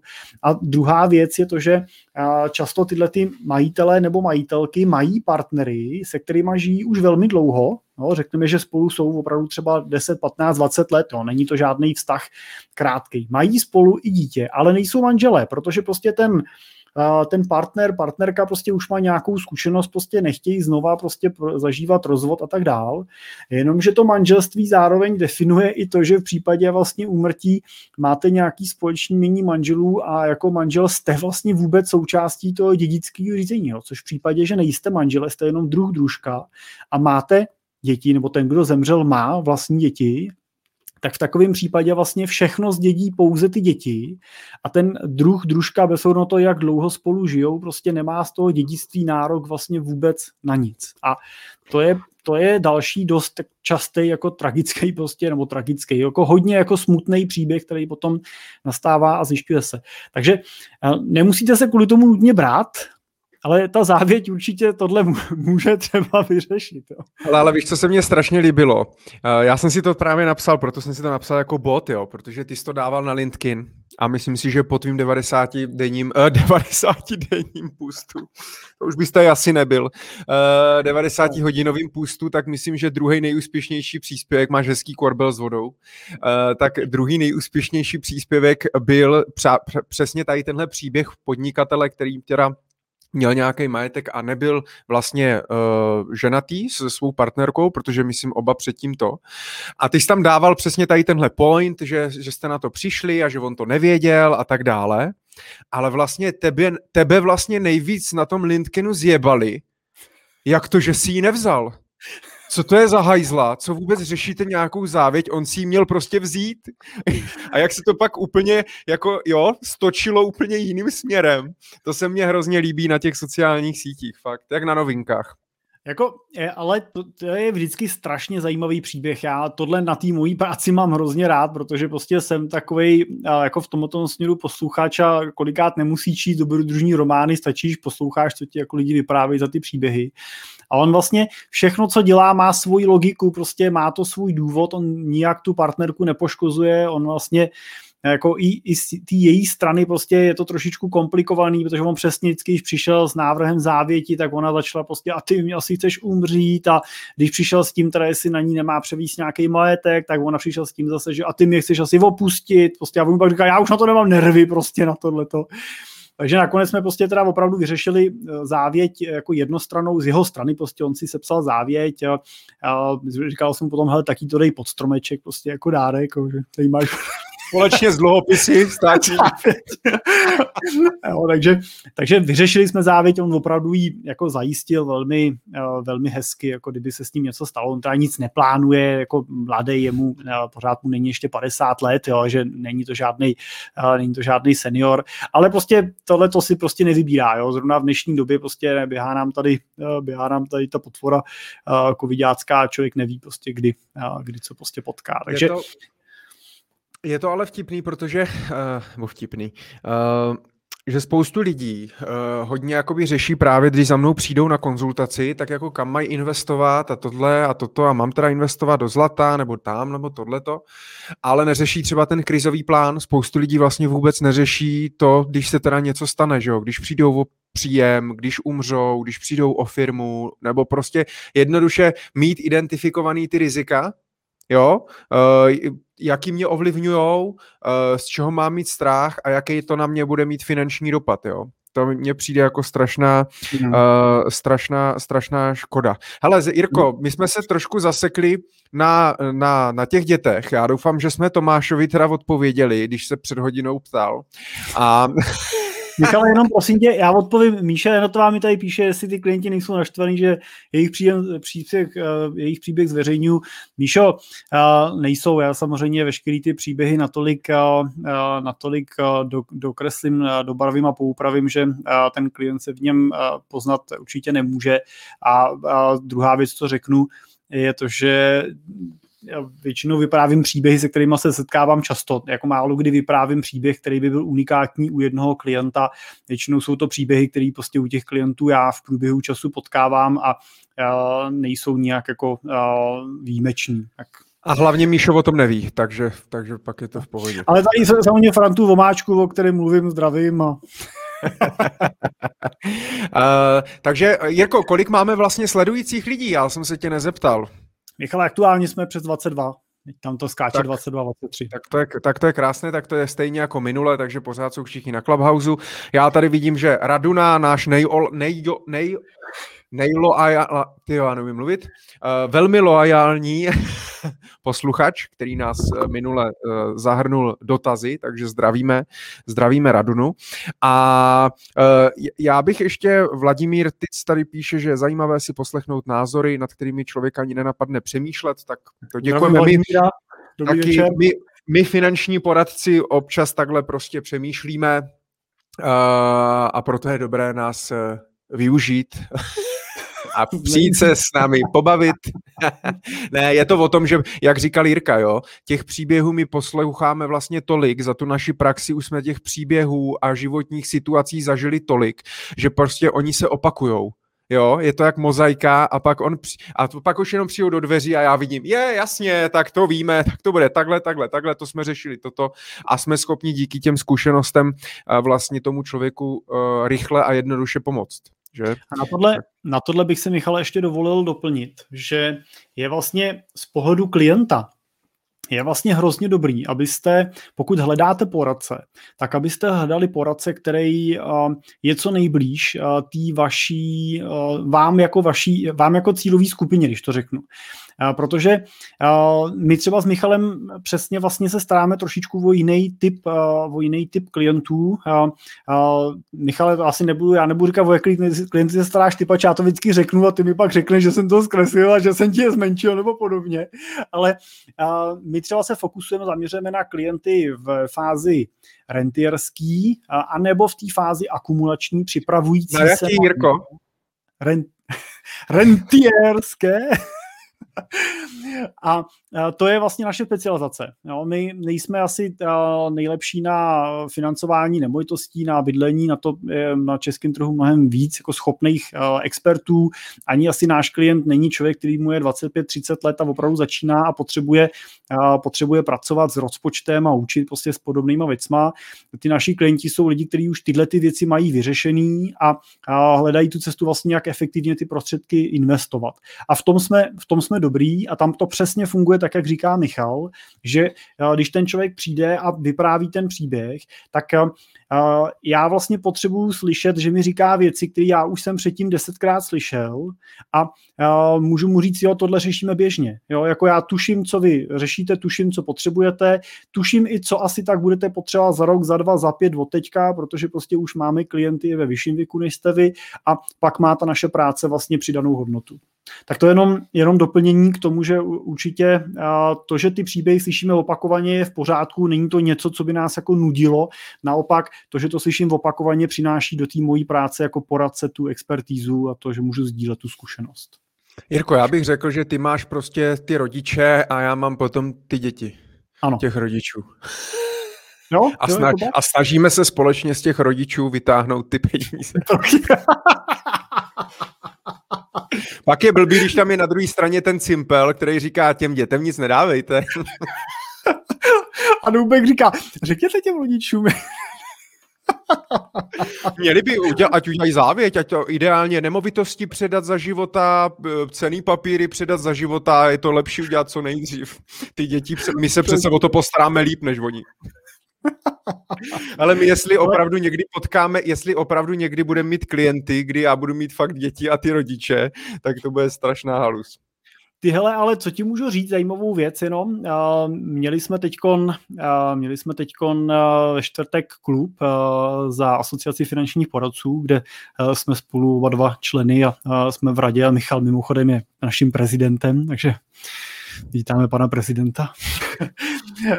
a uh, seděli jsme tam vlastně s kolegou uh, z Brna a on začal ten rozhovor, že je teda rád, že byl na klubu poprvé, vlastně od nového roku členem a říkal, ale vlastně tady třeba s Jirkou máme společného klienta a je vlastně to hrozně vlastně příjemná situace, kdy vlastně, no, to teda, my jsme to teda věděli, ale vlastně potom pro kolegy to bylo zajímavé, že vlastně skutečně u těch velkých klientů my se často potkáváme ve více poradce, poradcích, kdy kooperujeme vlastně na té jeho zprávy toho finančního plánu a každý vlastně se specializujeme na nějaký kousek těch investic a tohle je osob, pro mě osobně vlastně hrozně jako pozitivní posun toho českého trhu v tom, že už to není úplně taková džungle, kdy poradci se přetahují a berou se prostě z jedné strany, z druhé strany od toho klienta. Neříkám, že to tak samozřejmě do dneška nefunguje, ale věřím, že, věřím, že třeba za nás, za asociaci finančních poradců se snažíme v tomto směru ten trh jako kultivovat, zlepšovat a posouvat někam dopředu a z praktické zkušenosti na konkrétním příkladu jsem chtěl ukázat, že se to vlastně i hmm. daří. A tak ono to dává smysl, protože ti bohatí klienti řeší mnohem víc potřeb a mnohem víc věcí a spíš si pak vlastně ty tvoří ty family office, kde v podstatě je tým poradců, každý má nějakou svou specializaci a společně na tom, na tom, na tom pracují. Eh, já bych nechtěl ještě odbít ten Tomášův dotaz, já vím, že jsme se teďka trošku zakecali, tak se omlouvám všem. Doufám, že vás to baví s náma. Eh, nás to baví. a to je hlavní. Tomáš se ptal ještě jako druhý dotaz, krom toho, kam investovat dětem, tak eh, na hypotéku od státu. Já si teda nevybavu, že by konkrétně stát dával nějakou hypotéku, nicméně Tomáš asi myslel eh, pravděpodobně úvěr z toho státního fondu podpory investic. Jirko, myslíš si, že zvládnem tady nazdílet nějak obrazovku, abych to jenom ukázal? Já to zkusím. Tak, je tam. Ano. Eh, to znamená, že tady je vlastně na stránkách sfpi.cz, mají nové stránky, jsem koukal, státní fond podpory investic, tak eh, to je takový jako státní fond, který právě eh, podporuje případně nákup nemovitostí, rekonstrukce, výstavby a tak dále. A vlastně mají nějaký jakoby úvěrový program pro třeba pro mladé, kde za velmi zajímavou úrokovou sazbu, někde kolem, teďka aktuálně je to myslím někde kolem půl procenta ročně, eh, tak vám vlastně dají půjčku, eh, půjčku na bydlení. A Tomáš se ptal, jestli eh, vlastně se to vyplatí, nevyplatí, nebo jak to, jak, jak to je. Já musím říct, že já teda nejsem nejsem uh, hypoteční specialista, takže, takže nedokážu úplně říct a vždycky je to individuální, doporučuji si prostě přečíst, uh, přečíst pro koho to je, za kolik vám půjčí, na jak dlouho to je, ale vím, že když jsme to řešili, když s tím přišel, ten fond nebo ten stát jako takový, takže se to většině lidem jakoby na třeba nákup nemovitosti ve velkých městech nevyplatilo, protože samozřejmě je tam nějaký omezení, co se týče výše, je tam kratší splatnost, nemůže si te, nemůžete si ten úvěr půjčit třeba až na 30 let, tím pádem snížit si tu měsíční splátku a to úvěrové zatížení, uh, musí tam být často nějaký ručitel třeba další a tak dále, takže je tam poměrně dost omezení pro to, aby vám to půjčili a, a aby to bylo efektivní. Myslím si, že to je opravdu spíš na podporu uh, jakoby nějakých třeba rekonstrukcí anebo malých bytů, malých domků v nějakých malých městech ve vesnicích uh, a tak dále. Uh, ale to znamená, to je jenom možnost, kdybyste o ní nevěděli. Já to vypnu. A Jirko, mě by možná zajímal tvůj názor. Co ty si vlastně myslíš o takovéhle podpoře pro mladé? Protože dřív vlastně za socialismu to bylo, tam bylo taky něco, ne? Tak podporovali vlastně mladí, dostávali se byty nebo nějaký půjčky nebo něco. Eh, co si o tom myslíš? Měl by vlastně stát eh, podporovat, protože to platí vlastně z našich peněz, ale stát nemá žádný svoje peníze, tak měl by podporovat eh, ty mladý touhle, tímto způsobem, nebo by měl spíše podporovat nějakým daňovým zvýhodněním nebo investicí do vzdělání nebo prostě do něčeho, kdy jim umožní třeba radši vydělat víc peněz nebo se přestěhovat nebo do infrastruktury, která jim pomůže být mobilnější, co se týče práce a tak dále. Jak ty to vnímáš z tvýho pohledu? No, pořád ber v potaz to, že je to půjčka. To znamená, že to není dotace, kterou by ty mladí dostali a nevrátili, je to půjčka, kterou prostě oni půjčí a musí ty mladí vrátit. A já teda můžu v tomto případě i říct vlastní zkušenost, protože já jsem využil v roce 2009 nebo 10, když jsme stavili vlastně barák, tak jsme využili právě, tehdy se to jmenovalo ještě Státní fond rozvoje bydlení, SFRB, a dávali právě úvěr pro mladé rodiny s jedním dítětem nebo do nějakého věku, prostě to bylo a bylo tam půjčka na 300 tisíc a my jsme vlastně ten úvěr využili, protože v té době teda byly úrokové sazby asi 5%, nebo přes 5% jsem si bral tehdy, uh, tehdy úrokovou sazbu asi 5,2 si pamatuju. A uh, ten úvěr byl za 2%, jo, takže mám na něm vlastně fixní sazbu 2%, plus tam byla ještě výhoda, že za každý narozený dítě uh, od toho, co si to vezmeš, tak vlastně ti asi 30 tisíc seberou vlastně, nebo jako sníží tu, tu takže mám, odečet jsem si to teda za jedno dítě, už mě to teda nemotivovalo, ještě bych dvě, tři, ještě bych to snížil víc, ale pro někoho může být i to motivace. A pomohlo mi to třeba v tom, že jsem eh, to použil jako část akontace. Jo? Měl jsem nějaký prostředky v pozemku, nějaký prostředky vlastně z tohohle a pro tu akontaci vlastně na tu hypotéku, zase proto, aby jsem dosáhl na nějakou lepší úrokovou sazbu vlastně, tak, tak mi to tenkrát pomohlo a, a dneska vlastně platím teda splátku hypotéky a platím tenhle ten, eh, tenhle ten, to, to, to SFRB vlastně jako splácím. Takže za mě to není špatně.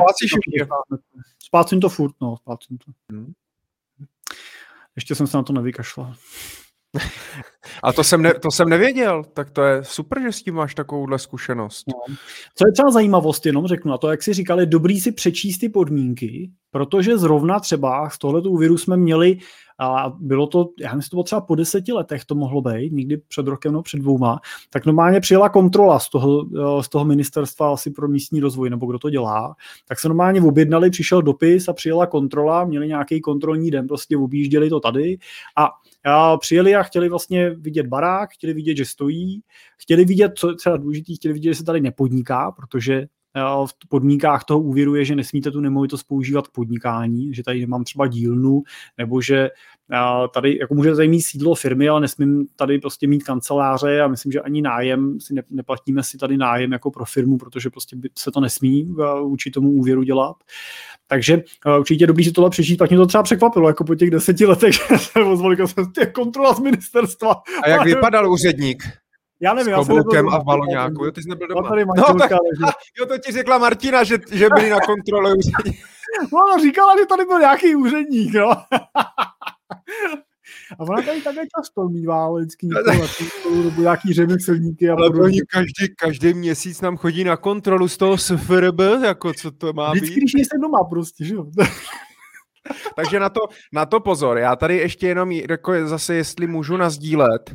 Já, uh, já jsem tady našel, protože jsem si vzpomněl, jestli nás teda sleduje Robert Stejkora, kolega nebo ne, z expertu na finance, tak zrovna, myslím, to právě bylo v roce 2018, kdy nějak upravovali ty podmínky a tak dále, tak na to napsal i článek právě, kde porovnával klasickou hypotéku a ten úvěr pro mladé vlastně tady z tohohle státního fondu a snažil se to i vlastně porovnat čistě na nějakých jako kalkulacích, eh, jak vás to zatíží, kolik vlastně přeplatíte, jak to bude a tak dále.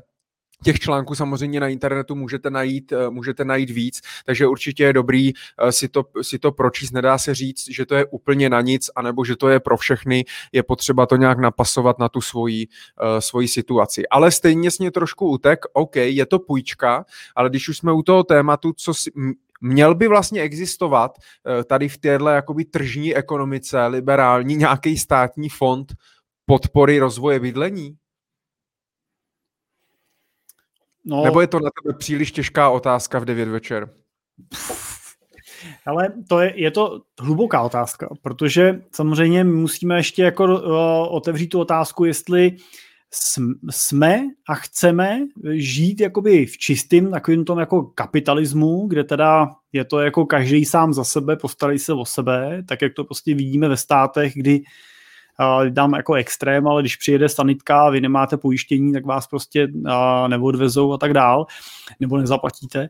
A, a nebo nebo prostě máme být blíž takovému tomu severskému modelu, kdy skutečně ten sociální stát funguje, takže to daňové zatížení je velký, a, a, ale prostě ten servis je, ten servis toho, strany toho státu je maximální. Jo.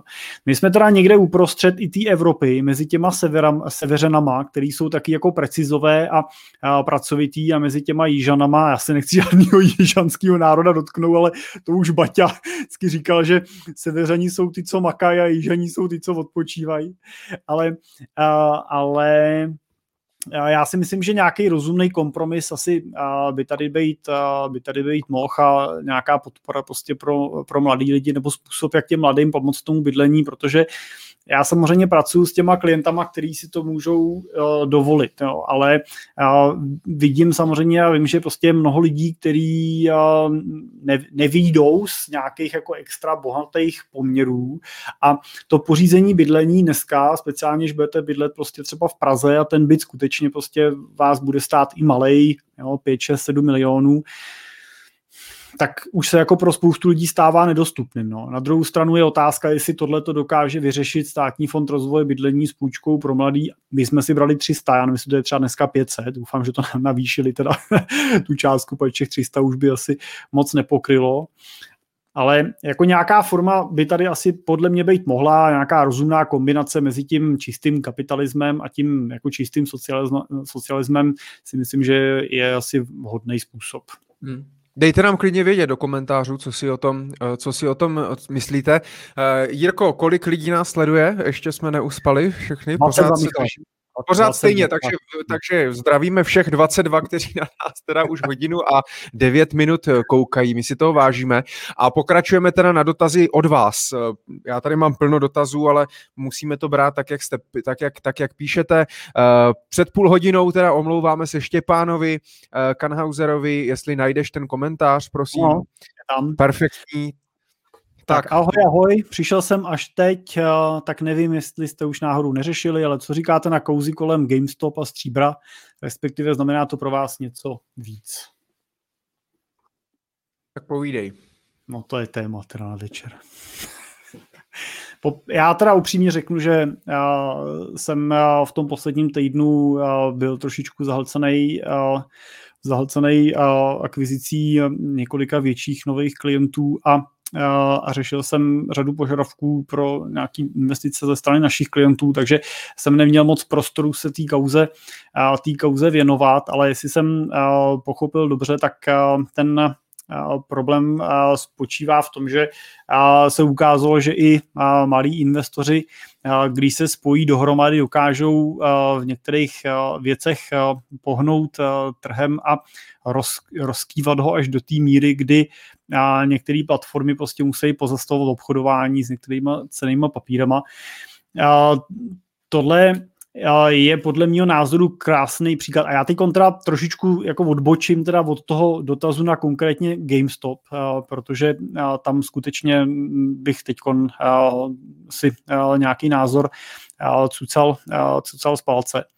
Ale řeknu na to obecně, že tohle je fantastický příklad toho, a já jsem to teda používal i na dotazy několika klientů, jsme, kteří se na to ptali, a, tak a, že přesně jako funguje ta diversifikace. Pokud sázíte svoje portfolio na několik titulů, tak samozřejmě vždycky prostě nesete riziko, že nastane podobná situace a vy se zrovna prostě třeba netrefíte nebo zrovna prostě to vaše portfolio odnese prostě nějakou restrikci nebo právě nějaký útok na nějakou akci a tak dál.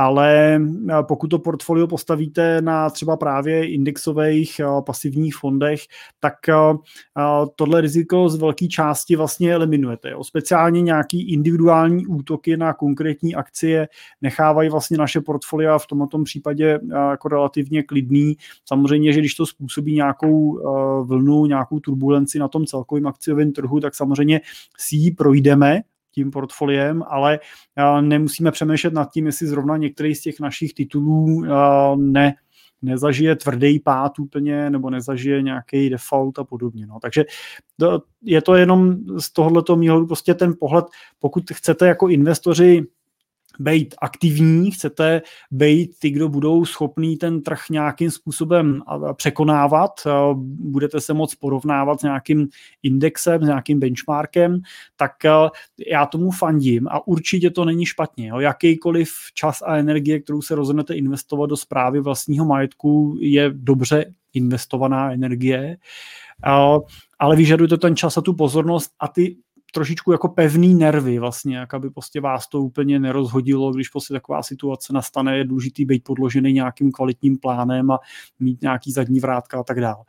No a pokud jste tím investorem, který není ten aktivní jako trader nebo není ten aktivní obchodník, který by chtěl sledovat ty trhy na nějaký denní bázi a poslouchat a ty conference cally a tak dále sledovat, co se kde děje, na který sociální síti zrovna se, jaká vlna proti jaký akci vlastně utrhne, tak a, a pak skutečně prostě můžete velmi jako klidně, velmi bezpečně a až bych řekl, až nudně investovat právě prostřednictvím nějakých velkých indexových pasivních fondů, kde důležitější než to, jakou pozici vyberete, tak je, jaký máte investiční plán a jak to portfolio alokujete jako celek a kdy ho budete chtít čerpat a to jsou pak ty důležitější otázky, které by si měli pokládat a, a řešit.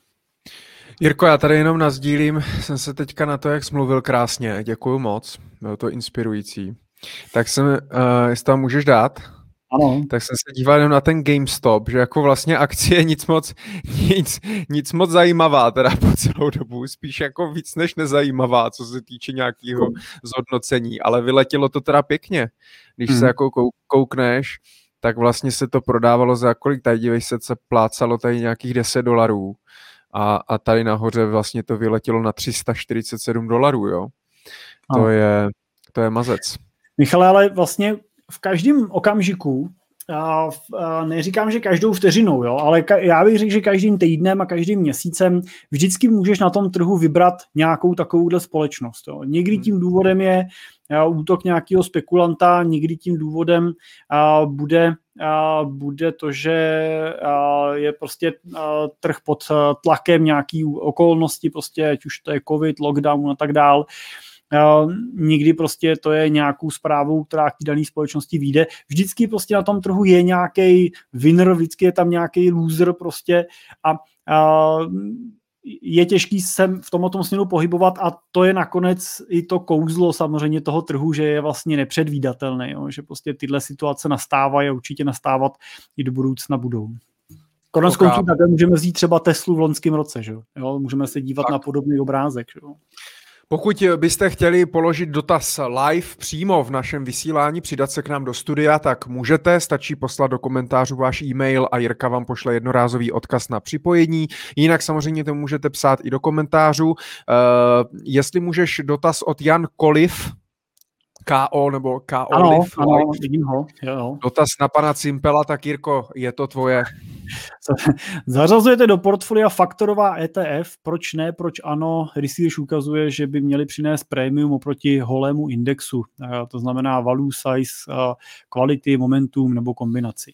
Já jenom vysvětlím, že teda, že teda právě ty faktorová ETF jsou ETF, který investují s, nějakým, s nějakou preferencí, řekněme, třeba nějaký akcie nebo s nějakou snahou o výběr třeba nějaký, nějakých konkrétních pozic. Už to vlastně není tak úplně tvrdě pasivní strategie, už je tam vlastně nějaká snaha o trošičku výběr.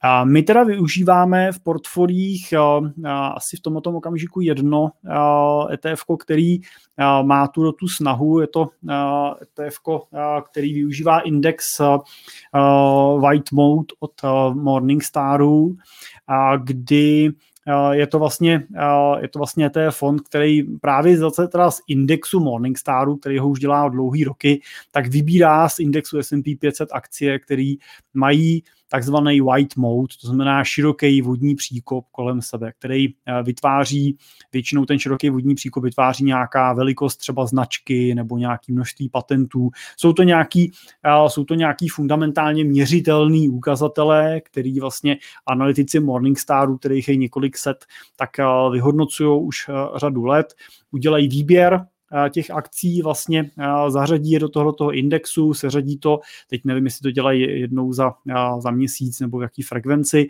a ty, ten pasivní fond, to ETF vlastně tenhle index potom jenom replikuje vlastně do těch pozic, to znamená překoupí ty akcie a drží je. Takže tohle třeba využíváme v portfolích, nějakou přidanou hodnotu to přináší, ale popravdě kdybych držel v tom portfoliu pozici S&P 500 samotnou, tak se nestane jako žádná jiná jako dramatika. Jo, to portfolio bude pořád zajímavý, ziskový. Veškerý tyhle ty faktorový přívklady do toho portfolia samozřejmě přináší nějakou trošičku zvýšenou, zvýšený potenciál, ale zároveň i zvýšenou rizikovost. Prostě pokud zrovna se netrefíte tím faktorem, tak jako třeba v posledních letech uh, úplně třeba uh, takový ty large capy, ty velký korporáty neměli úplně na ružích ustláno, hlavně teda speciálně v těch dividendových, v tom dividendovém formátu, tak prostě by to byla sázka, která by vás naopak tlačila vlastně trošičku pod ten trh, pokud byste brali nějaký široký index. Jo, naopak zase, kdybyste teď teda vybírali small capy, tak samozřejmě vždycky po krizi jsou prostě small capy v růstu, mají větší potenciál a ale zase už jsme teda v menší rovině, než když vybíráte přímý akcie. Je to trošičku méně práce, ale furt to znamená to, že se můžete trefit a nemusíte. A nebo prostě máte variantu zvolit tu nudnou cestu, kdy prostě nakoupíte to portfolio v tom širokém indexu a, a, a nesnažíte se trefovat. Takže víc jsem zastánce toho koupit ten široký index. My tuhle pozici držíme já bych řekl jako pro zajímavost jo, v těch eh, portfolích a taky ne ve všech. Držíme ji pak třeba u větších klientů.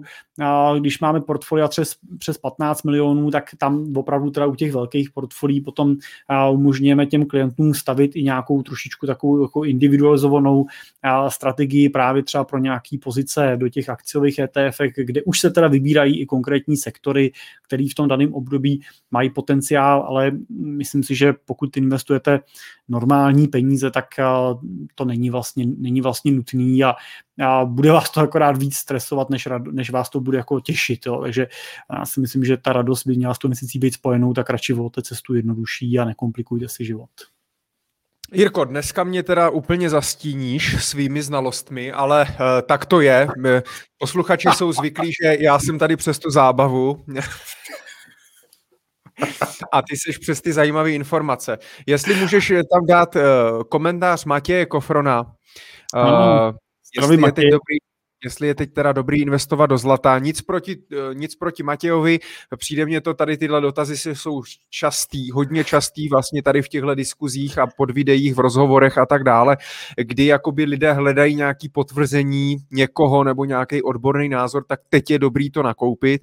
To od nás pravděpodobně asi neuslyšíte, protože my jsme s Jirkou dlouhodobí investoři, nejsme spekulanti a uh, já bych tady Hlavně my jsme se o zlatu bavili hodně v minulém díle, takže doporučuji přečíst, a přečíst, pustit si, můžete si to i přečíst, pustit si uh, díl Money Talk Show číslo jedna, epizodu jedna, kde jsme se o tom uh, bavili. U toho zlata je důležitý prostě, a nejenom u zlata, vlastně u jakého aktiva, u čehokoliv, do čeho chcete investovat, tak je vědět, proč do toho chcete investovat, na jak dlouho do toho chcete investovat.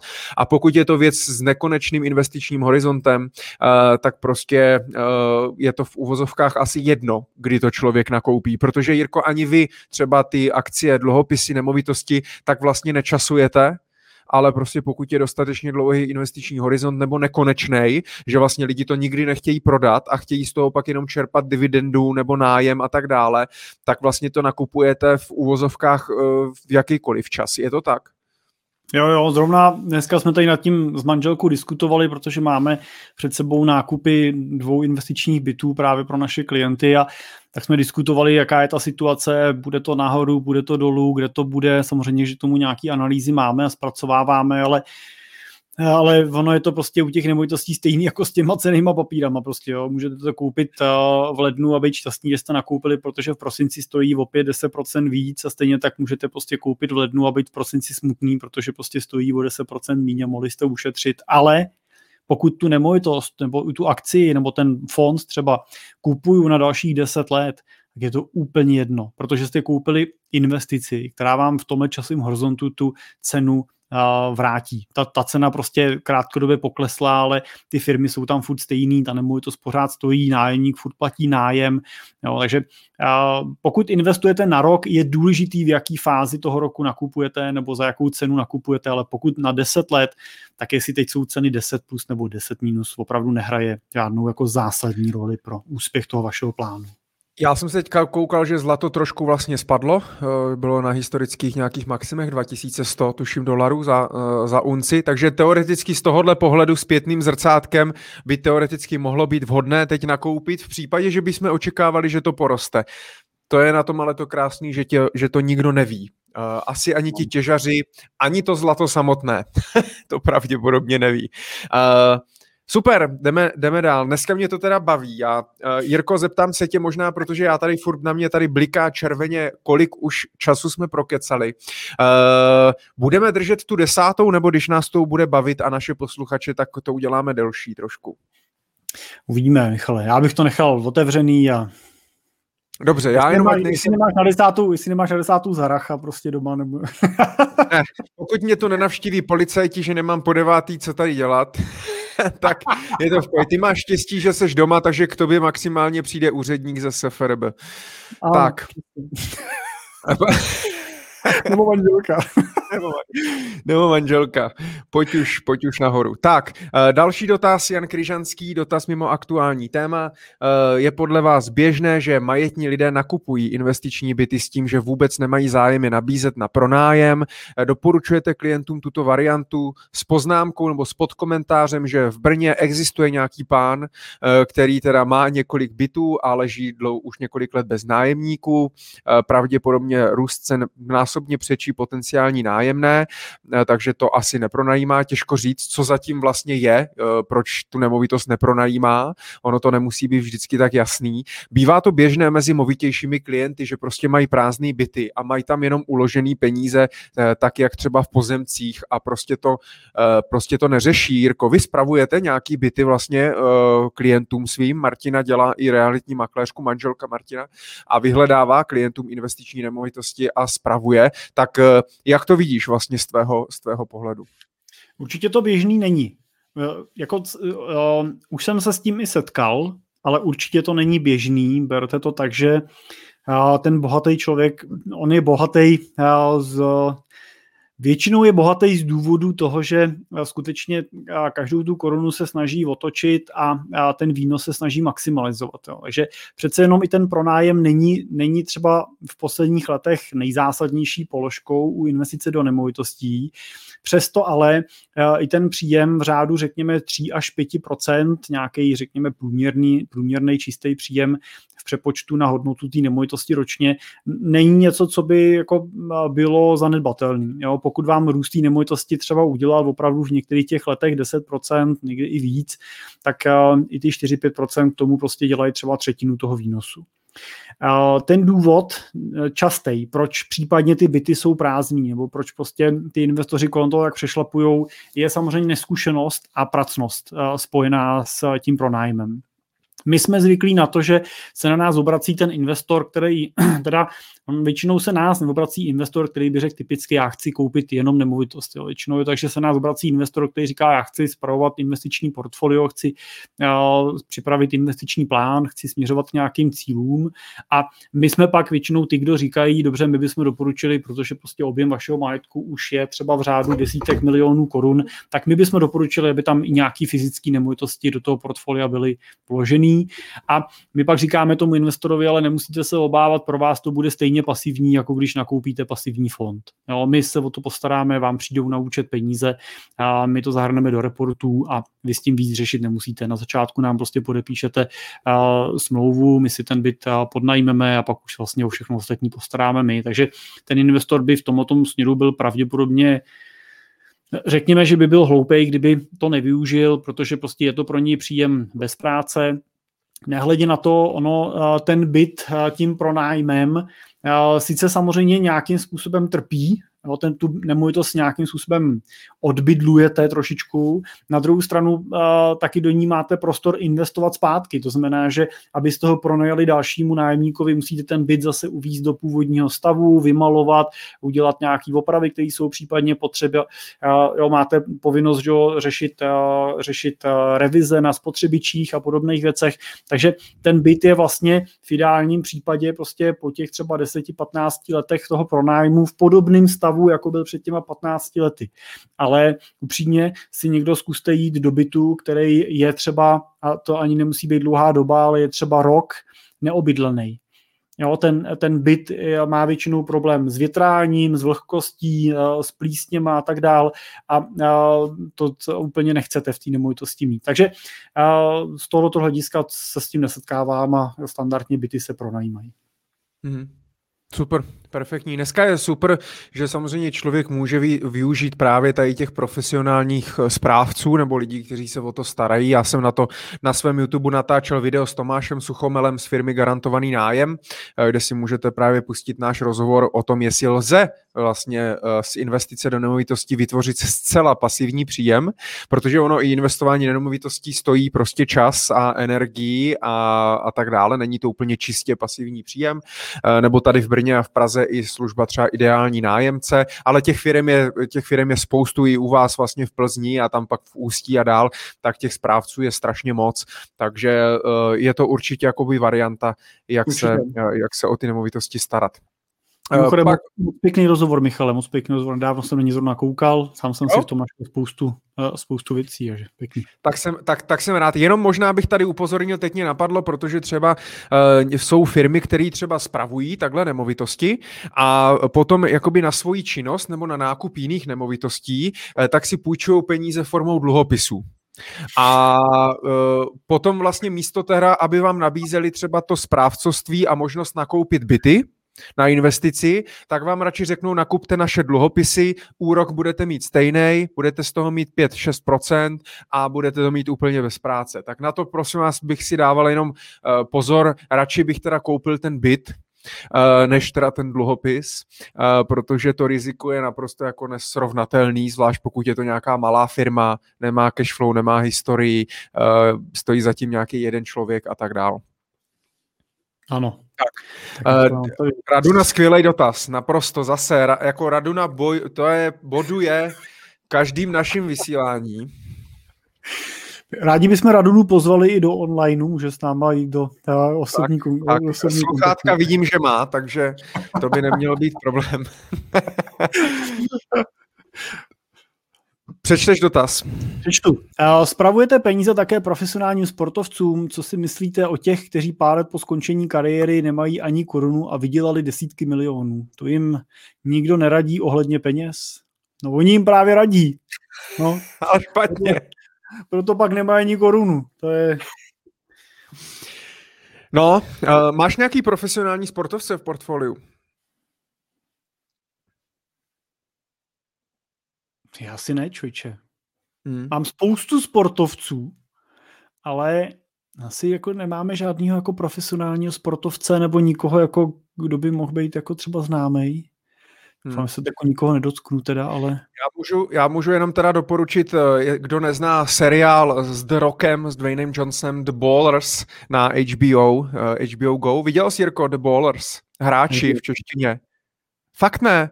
Tak to si, to, to si pust, taková dobrá oddychovka právě o hráčích amerického fotbalu. A The Rock, uh, Dwayne Johnson, tak tam hraje vlastně finančního manažera, je to bývalý hráč v amerického fotbalu, velmi úspěšný. A pak se přidal do nějaký investiční skupiny a začal právě těm mladým klukům radit, jak s penězma, protože on byl ten případ, který vlastně pak to všechno utratil a měl hovno, tak to chtěl napravit a nějakým způsobem. Je tam teda zajímavý vhled do života hráčů amerického fotbalu, který podepisují kontrakty za desítky milionů dolarů prostě v 18, v 19 letech a pak prostě mají jako v garáži 10 Bugatti a tak dále.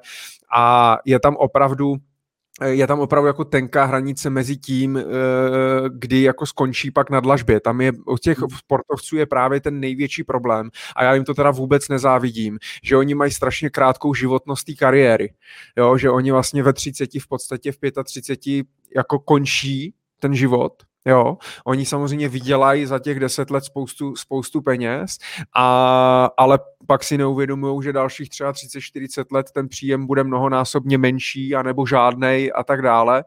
A e, jenže vysvětluji, je to stejný jako prostě u každého 20-letého člověka je strašně těžký a jako ne, já neznám, nebavím se s těma lidma, ale jako radit 20 letýmu klukovi prostě z, ze Sparty nebo, eh, nebo já nevím, z nějakého klubu prostě já nevím, z Manchesteru a tak dále, jak s penězma a že by měl investovat a že by měl myslet na zadní vrátka a že by měl tolik utrácet za drogy a za chlast a za děvky a tak dále, musí být teda hrozně těžký.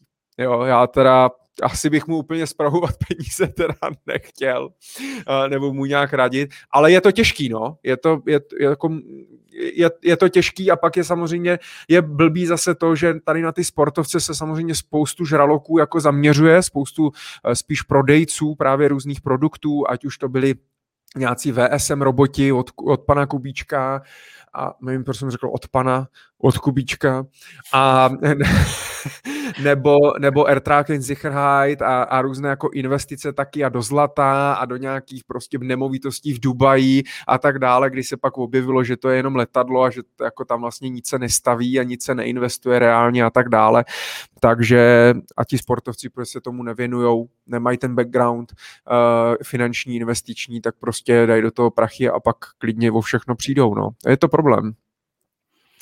Ale je to tak, že Ehm, my třeba se k ním vlastně dostáváme proto, protože on, ten profesionální sport je obklopený, nebo je trošku jako obšancovaný. Jo? No samozřejmě prostě to, že ty kluci nebo holky prostě vydělávají hodně peněz a nejsou vlastně v tom zkušení a začnou je vydělávat relativně brzo, tak k ním přitahuje jako prostě med, přitahuje vosy nebo mouchy, tak nebo ještě něco jiného přitahuje mouchy, že jo, ale tak, uh, tak přírodovědné okénko. tak on prostě přitáhne spoustu lidí, kteří uh, se na nich uh, přiživují. A spousta těch agentů, a já teď se nechci nikoho dotknout a určitě to asi nebude, takže většina z nich. Ale prostě řada z nich prostě skutečně je na ně přisátá a ze všeho si snaží ukrojit nějakou provizi. A to jsou prostě příběhy, které samozřejmě často uh, známe. My třeba z těch financí, prostě ty různě nesmyslně přepojištěný sportovce, který platí 20-30 tisíc korun měsíčně za úrazové pojištění, uh, jo, zaplatí čtvrt milionu ročně pro to, aby teda z toho něco vytáhli zpátky, ale ta hlavní motivace je to, že za takovou pojistku nikdo dostane provizi ve vysokých statisících a někdo si z toho ukrojí typařskou provizi a tak dál. A my prostě na tyhle ty věci nejsme stavění. Jo. To já vlastně nikoho jako nikde uplácet nebudu, nikde prostě uh, nebudu nikomu prostě podstrkovat peníze uh, mýho klienta jenom proto, abych k tomu klientovi uh, se jako dostal a ještě poslouchal, že musím prodat něco, z čeho bude něco mít, tak to prostě nebude fungovat. A my typicky fungujeme tak, že ten klient přichází k nám, on si nás najde, vybere, naposlouchá a pak jde k nám, no ale bohužel profesionální sportovci prostě nekoukají, neposlouchají a nepíšou, takže proto žádný nemáme. Máme hodně lidí ze segmentu IT, nebo máme hodně lidí právě z oblasti majitelů firm, kteří jsou prostě zvyklí se pravidelně vzdělávat, hledají si informace a přitom na nás narazí a, a proto a jsou našima klientama a prostě ty sportovci jsou hold příliš fokusovaní prostě na tu svoji kariéru, svoji dráhu a, a ostatní věci nechávají plavat. Já nedávno jsem se potkal na, na golfu se svým kamarádem, spolužákem, který hraje teda fotbal, profesionálně je to celkem známý, to česká známá postava. A my se vždycky takhle někde potkáme a on vždycky říká, eh, ty my už bychom se měli potkat, já bych potřeboval se podívat na nějaké věci o těch peněz. A No a tak až bude čas, tak já se ozvu. No tak já jsem mu pak vždycky jednou za čas připomenu, on napíše, že zrovna teda teď hraje někde v horní dolní a, a, že teď teda nemůže, ale že na mě bude myslet. A prostě mají ty priority jiný, no. Já to nikomu neberu ale je, je, pro mě těžký, když se ho i ptám, jsem se potkal, já jsem říkal, hele, a co bude dál vlastně, jako ty už taky jako tu kariéru pomalu asi, on říkal, no už jako nevím, no, jestli ještě dostanou smlouvu nebo to, a říkám, no a co bude dál? A on mi řekne, já nevím, co bude dál.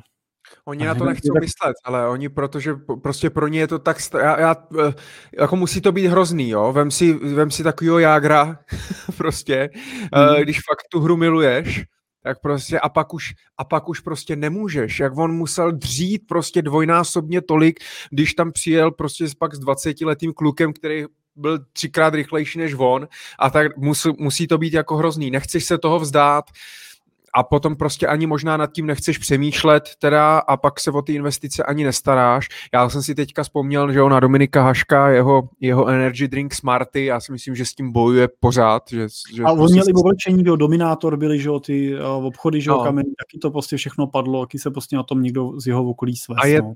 A je, to, a je to prostě, vidím to i, že hodně lidí pak třeba, že jo, zainvestuje těch sportovců třeba do nějaký restaurace, jo, hmm. nebo do nějakého klubu, nebo do něčeho, protože tam chodí, tak tam teda zainvestuje, nebo to má známej, ale vůbec tomu vlastně jako nerozumí, jenom tam nalije peníze, pak pak se, pak ani se o to nestará, ani vlastně nesleduje to, prostě je to na nějaký plný důvěře a pak se strašně diví, že, že to, takže o diversifikaci nemluvě a možná zase jsme u nějakého toho plánu a u nějaký té strategie, že ti lidi vlastně nepřemýšlí, a jak to rozdělit smysluplně, tady si nechat teda něco konzervativního, kdyby náhodou a toto prostě tady si teda dám do restaurace a vím, že to je nějaká riziková prostě věc, která se mě nemusí jakoby vrátit, ale nedávám tam prostě všechny prachy, že jo? nedávám jako všechno na jednu restauraci, protože zvlášť teďka, jako jo, pokud je nějaký sportovec, který si koupil restauraci, cestovku a hotel, no tak ten je dost v prdeli teďka.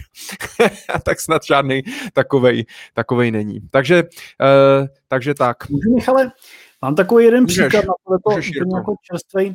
Ne, ne, je jako nesportovní, nebo nesportovní, on je vlastně sportovní, ale tak trošku kolem, ale um, já jsem si to tady poznamenal, já jsem říkal, že to zkusím zmínit a teď na to přišla teda příležitost. A to je, uh, je to takový jako covidový příběh, uh, jako člověk koliká slyší, jak jsou všichni v pohodě a nikdo jako nemá problém a podobně.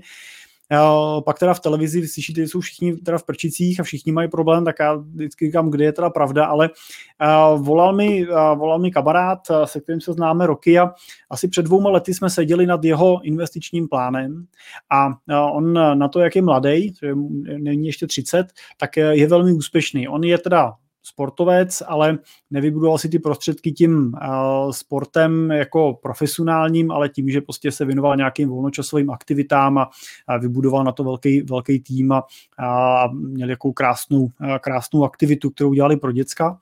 A opravdu v tom svém věku tak vlastně nahromadil uh, majetek přes 10 milionů vlastně v podstatě ve volný keši a my jsme před těma dvouma lety zvažovali, on říká, já mám takový prostě plán, chtěl bych udělat prostě takový jako větší projekt, větší podnikatelskou myšlenku, rozjet to prostě do větší míry a tak dále, tak jak to prostě bývá.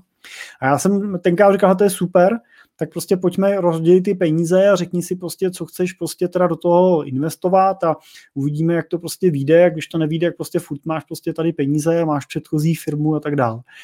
A On tenkrát prostě se rozhodl tak, jak to ty mladý mývají, prostě, že teda ale tohle prostě je jeho životní přijitost a samozřejmě těch peněz na to bylo potřeba spousta a ještě se teda zadlužil na ten nový projekt a tak dál. A teď jsme spolu mluvili a, a on říkal, já už jsem s ním teda mluvil při v té první vlně covidu a to teda říkal, no je to blbý, prostě stojí nám to, ale nějak to jako přežijeme. No a teď jsme se spolu bavili v té druhé vlně covidu, tak eh, on říkal, no jako je to blbý, tohle to už prostě nepřežijeme prostě. My hmm. a to ne, neutáhneme prostě ty podpory z různých důvodů prostě k nám přicházejí osekaný, my máme provoz 800 tisíc měsíčně a, a ne, nedokážeme to prostě financovat z jiných zdrojů, jsme úplně zavřený. A a, ale mluvil dost jako tak jako optimisticky. Já jsem jako, se zarazil, říkal jsem, hele, teď mi řekni, jak jsi na tom jako ty jako osobně, protože ty vlastně zníš hrozně jako pozitivně na to, že teda mi říká, že ti firma půjde do háje a, a ty přijdeš vlastně o živobytí. A on říkal, no upřímně, já v noci nespím, koukám prostě do stropu a, a na internetu prostě hledám, do který země bych mohl jako odjet, protože prostě až to tady dotáhnu teda, tak já vlastně budu muset začít někde od začátku, tak prostě přemýšlím, že odjedu někam do zahraničí a prostě začnu někde od znova. A já jsem se ptal teda, jak to vlastně vyjde finančně a on říkal, no vyjde to prostě tak blbě, že a, teda ke vší té smůle skončím na nule. To znamená vlastně veškerý ty peníze, co jsem do té firmy vložil, tak o ty přijdu, protože jsem na to musel použít financování bankovní a oni po mně jako záruky chtěli prostě moje peníze, které jsem vůči tomu teda dal nějaký vkladový účet a to mám zastavený, tak o ty vlastně přijdu taky a bohužel ještě navíc jsem byl tak hloupý, jsem to provázal s tou mojí vlastně první firmou, která byla úplně zdravá a o tu vlastně přijdu taky.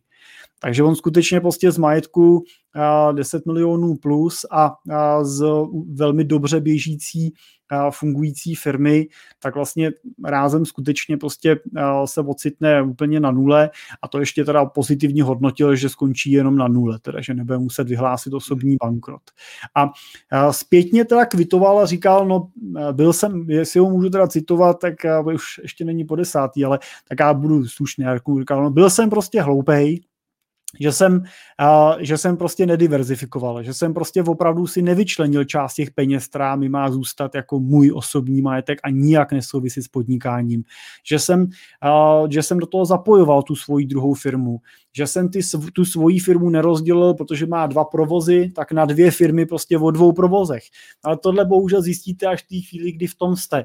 A on pak teda a zarazil a říkal, no prostě jsem byl debil, že jsem tě na začátku neposlech. Jo. Ale to tím jako neříkám, že jako mě máte poslouchat, jo. Jenom, jenom tím dávám ten příklad toho, a, toho prostě, kde ta malá diverzifikace a ta sázku na jednu kartu nemusí být.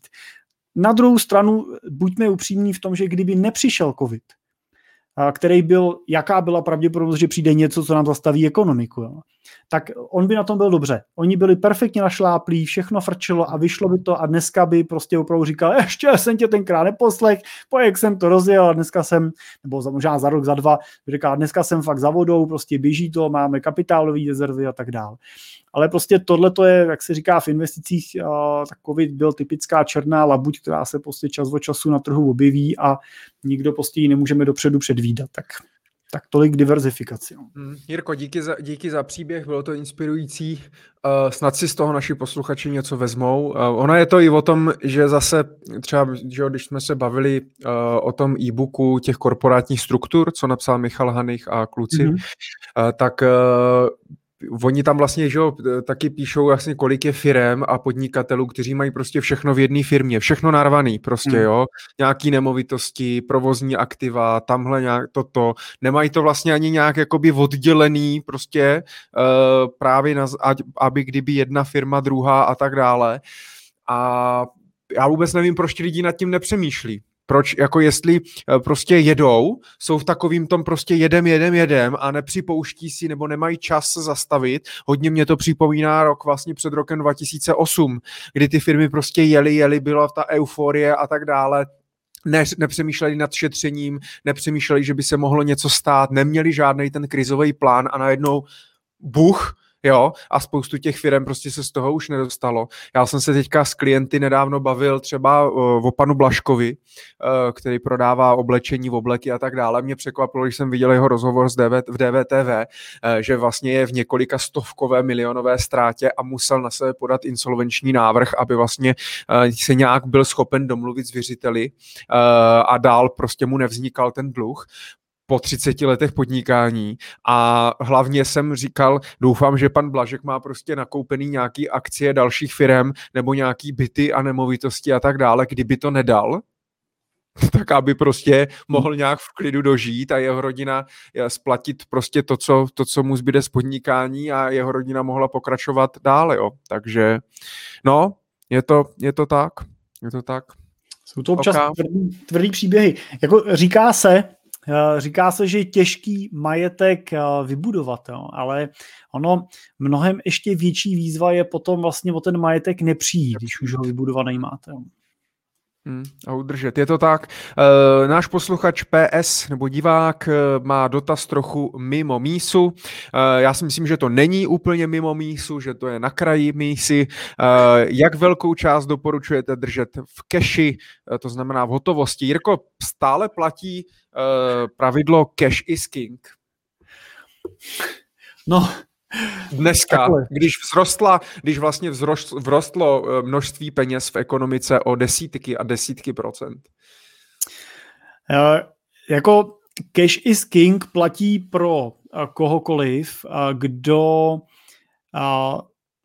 chce časovat trh. To znamená, kdo má tu snahu ten trh předběhnout a pak prostě platí samozřejmě to pravidlo, a teď nebudu říkat, jestli v dnešní době nebo v jiné době, ale, ale třeba v loni v březnu určitě platilo, že když jste měli cash a mohli jste ji vyměnit za cený papíry, tak jste byli king. Jo.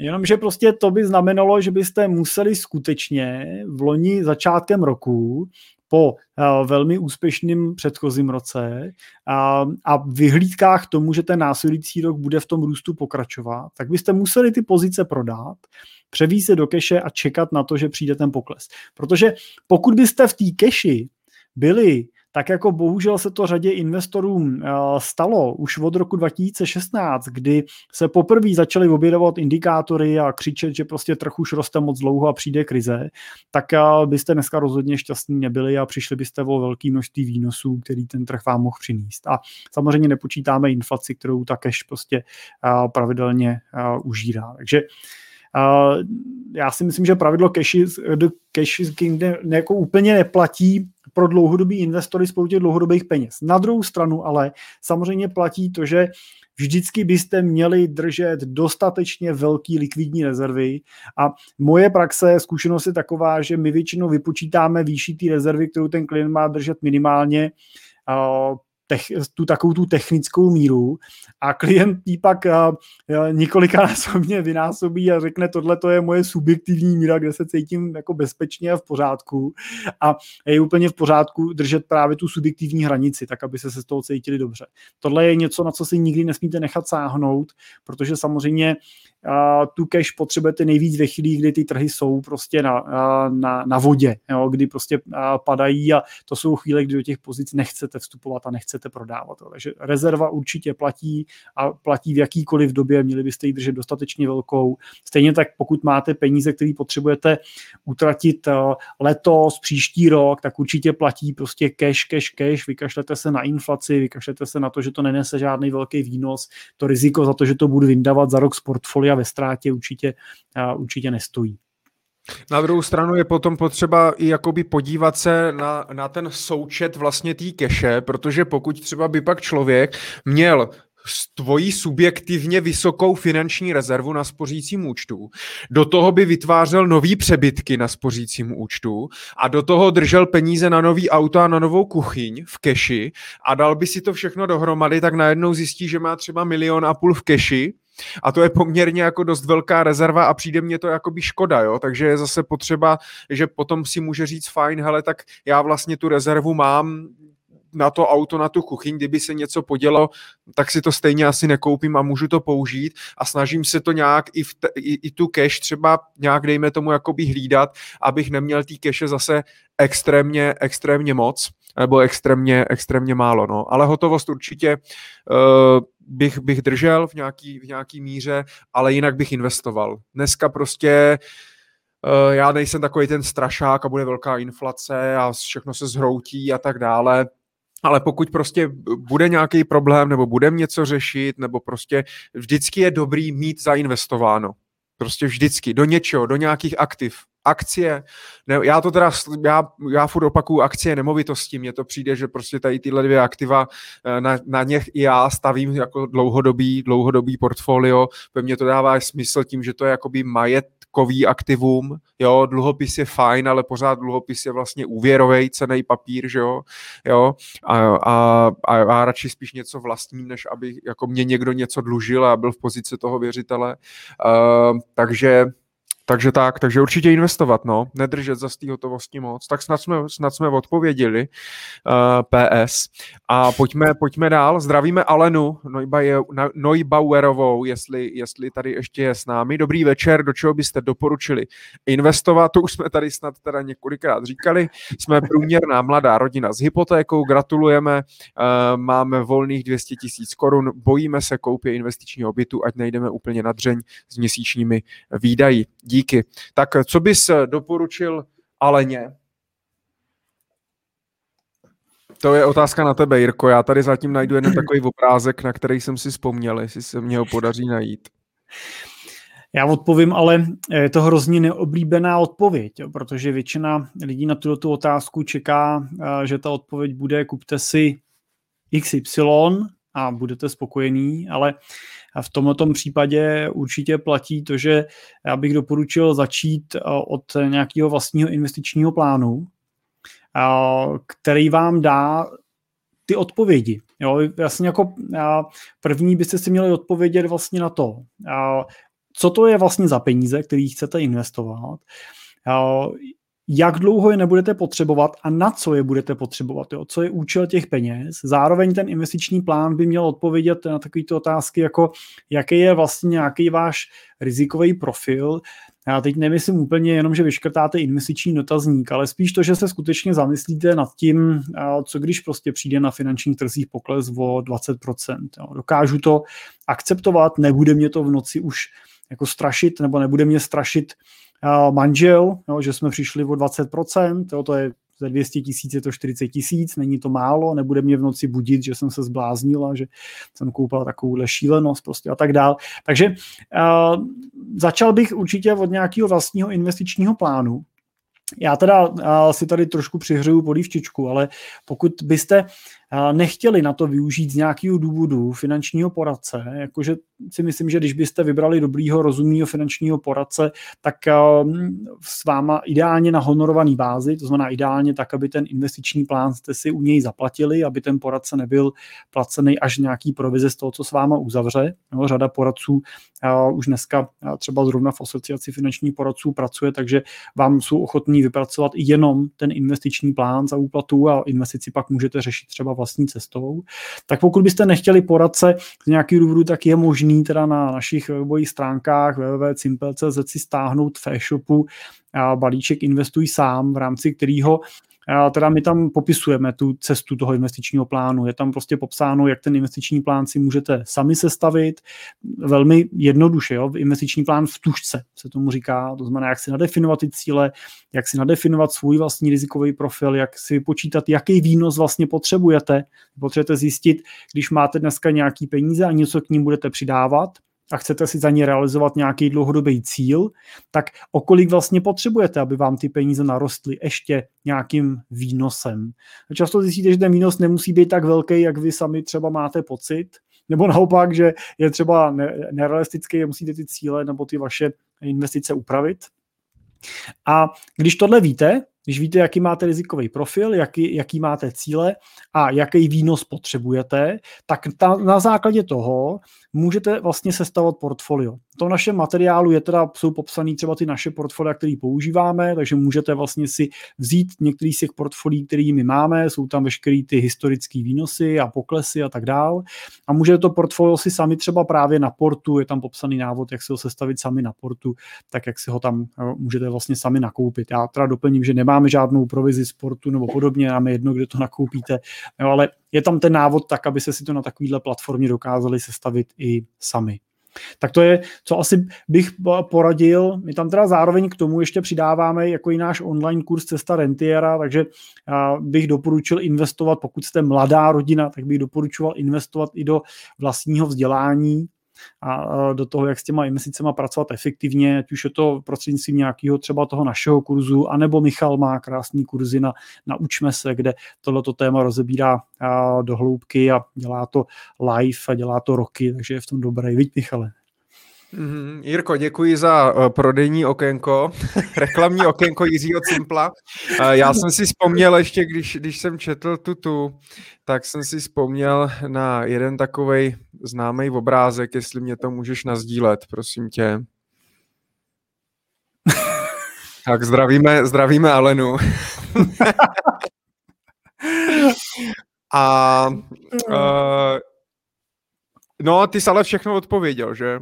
Takže, takže vlastně já zase, zase mě to sebral a já jsem tady jenom přes tu zábavu. Ty jsi se ukázal prda. Ale je to, je, ne, je to tak, pokud se bojíte koupit investičního bytu, tak bych se na to vykašlal, tak si to spočítejte, základ je opravdu jakoby mít, ten, mít ty finanční cíle, ten finanční plán, rozpočet a, a tak dále, abyste věděli, jestli je to nadřeň, není to nadřeň, jaký máte volný cash flow a pokud máte uh, volných 200 tisíc, tak je to jenom o tom prostě dát je tomu správnému cíli. Pokud víte, jaký máte cíle, jaký máte cíle, tak to jenom prostě rozložíte a jestli máte už teď cíl jenom třeba finanční nezávislost, no tak to zainvestujete do nějakého dlouhodobého portfolia a nemusíte to řešit. Pokud teda těch volných 200 tisíc není ta rezerva, jo, protože na to pozor ke mně taky spoustu lidí chodí, mám volných 200 tisíc, chci je zainvestovat a zeptám se, kolik má peněz dohromady a oni říkají, no však 200 tisíc, ne?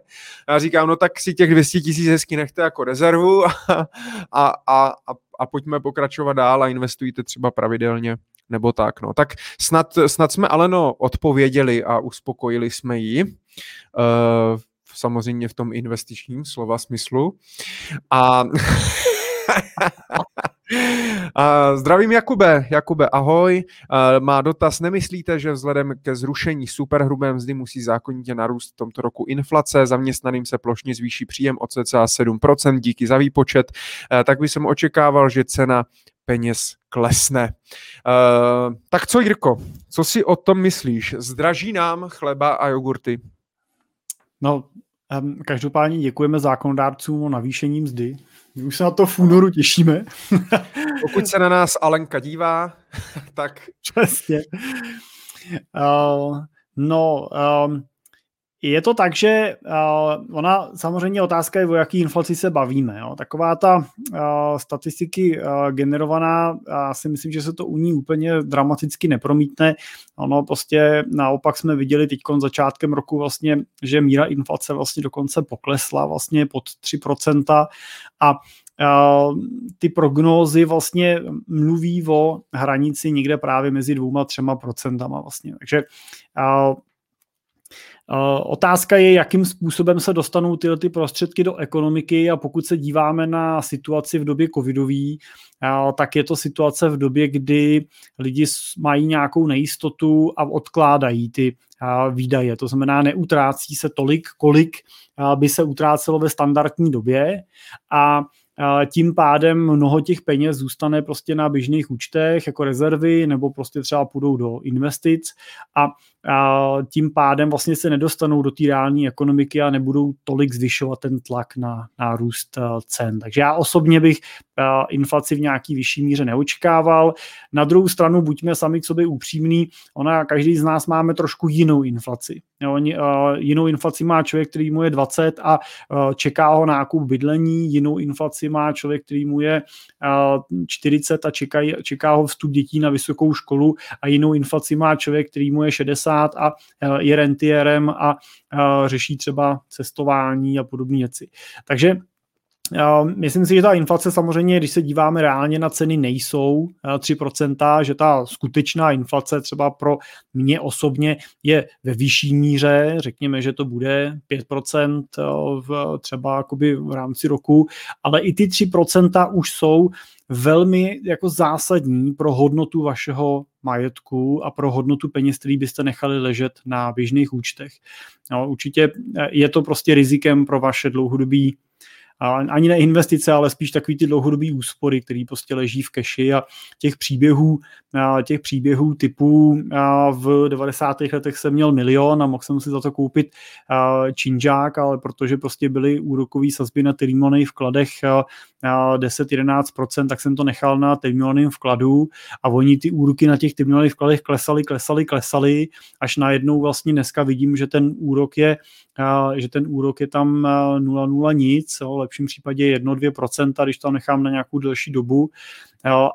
A, vlastně z toho milionu, já mám teda dneska milion, v lepším případě jo, 200, 300, ale už si za to nekoupím ani činžák v Praze, už si za to dokonce nekoupím ani byt na nějakým jako maloměstě, když budu brát třeba v okolí Plzně, jak už si za to prostě byt nekoupíte. Už je to dobrá akontace na nějakou hypotéku v menším městě, tak to je prostě to, co dělá inflace. Určitě ta inflace není rizikem, ale je prostě jistotou a je to jasným nepřítelem každého investora. Takže inflace je větší nepřítel než, než nějaká kolísavost investice. No, pozor na to. Hmm. Jirko, ty to vždycky tak krásně obsáhneš. Uh, celou tak začni, tak příště začni, neházej to na mě, tu otázku. Ne, je to, je to super, ale tak jako proč ne? Já jsem, já jsem rád. Zase ono člověk, jako pokud prostě má strach z nějaký inflace nebo z ničeho, tak zase ideální je prostě investovat, no, do, zase do nějakých aktiv a hele, ono, to jsou takový ty keci, furt s tím jako a finanční systém 2.0 a, a, a restart a kolaps a tak dále. Já si myslím, že to je úplně šumafuk, že prostě jestli tady bude nějaký kolaps nebo restart, tak vůbec nebudem řešit prostě takovýhle věci. Důležité je diverzifikovat, někam investovat. Když nám to seberou, tak nám to stejně seberou. Lepší ale než čekat, nedělat nic, sedět na keši nebo to všechno utrácet a neinvestovat, neinvestovat vůbec. Jo? Takže prostě udělejte aspoň ten první krok, až už budete investovat v úvozovkách do čehokoliv, tak prostě začněte investovat, začněte s těma penězma uh, něco, něco, něco dělat. No. Takže, uh, takže, takže, takže tak. Kolik nás sleduje lidí? 26, Michale, pořád nám to stoupá. Neuvěři, neuvěřitelný, teď už mají, teď už totiž děti všechny spí určitě v 10 hodin. Tvoje děti už taky spí? Moje děti už taky doufám spí. Takže teďka možná nám bude, možná nám bude růst teďka uh, posluchačstvo. Ale napíše děkuji za odpověď. Máte pravdu, že investor do vzdělání v oblasti financí bude v současnosti asi to správné řešení. Hlavně to s penězi neuspěchat. Děkuji Michale za to, co děláte. Ale no, já děkuji, že mě někdo zmínil, to je krásné, takže tak, jak si Jirka, můžete si samozřejmě koupit i jeho e-booky, eh, ale na naučmese.cz lomeno Michal Doubek eh, můžete najít i moje, moje kurzy, ať už živé webináře, anebo videokurzy, eh, kde se můžete vzdělávat, nebo podcast Finance prakticky, který najdete v podcastových aplikacích, nebo cesta rentiera Jirky, Jirky, Jirky Cimpla. Já mám pocit, že jsme odpověděli, PS píše píše ještě díky za, do, za odpovědi. Doufám, že posluchačů bude přibývat a budete pokračovat. Perfektní talk show. Děkuji moc. Radona taky píše díky. A myslím si, že jsme odpověděli na všechny dotazy, které jsme tady měli. Je to tak? Já si myslím, že jo, ještě to projíždím a myslím si, že jo. Uh, pokud ale máme ještě nějaké posluchače a já můžu ještě, dneska mám energii, koupil jsem si Coca-Colu, takže kofein trošku působí. Jirko, tak uh, můžeme ještě probrat něco? Já piju vodu, takže já můžu. Ano, můžeme. Super, tak uh, pokud... Posluchači neukalminují za to, že přetahujeme, tak my můžeme. Když by vás to nebavilo, tak se prostě odpojte a jo. nás. A, a zítra to bude, nebo pozítří na YouTube v záznamu, tak si to pak Přesně. můžete třeba, třeba k obědu. Uh, měli jsme tady ještě dotaz, ty jsi mi ho posílal vlastně předem, protože vy na každou show můžete nám posílat i dotazy předem, třeba na Messengeru, na sociální síti nebo na e-mail poradce zavináč michaldoubek.cz nebo jiří zavináč cimpel.cz.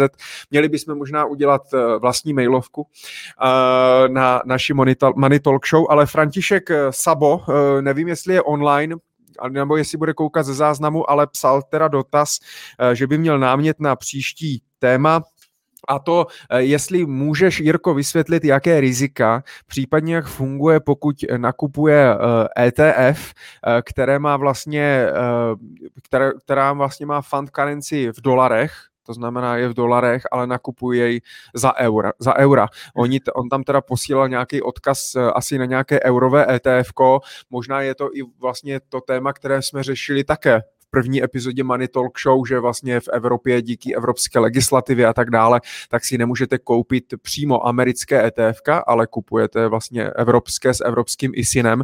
Tak eh, jaké to má, jaké to, má to nějaké, jenom zopakovat v rychlosti, má nějaké rizika to, že nakupuju evropský ETF s, evro, s evropským ISINem oproti těm americkým, e, případně eh, pra, přesně ta denominace ta, té měny. Já vím, že v minulosti to hodně lidí vlastně mátlo, je třeba podílové fondy, že jo, kdy denomina, denominace fondu byla v dolarech, v eurech a tak dále, nakupoval jsem ale za koruny, nebo i emerging markets, že třeba to bylo v dolarech, ale vlastně ten fond pak nakupoval akcie v Číně nebo v Japonsku a tak dále a stejně člověk nepřímo uh, nějakým způsobem podstupoval to uh, kurzové riziko, tak můžeš k tomu dát krátký komentář, aby jsme když tak Františku odpověděli. Ono, tyhle ty, ono to byl konkrétně, co posílal, tak byl skutečně fond, který je investovaný v USD, domovská, domovská měna toho fondu je dolar, ale byl takzvaně hedžovaný do eura.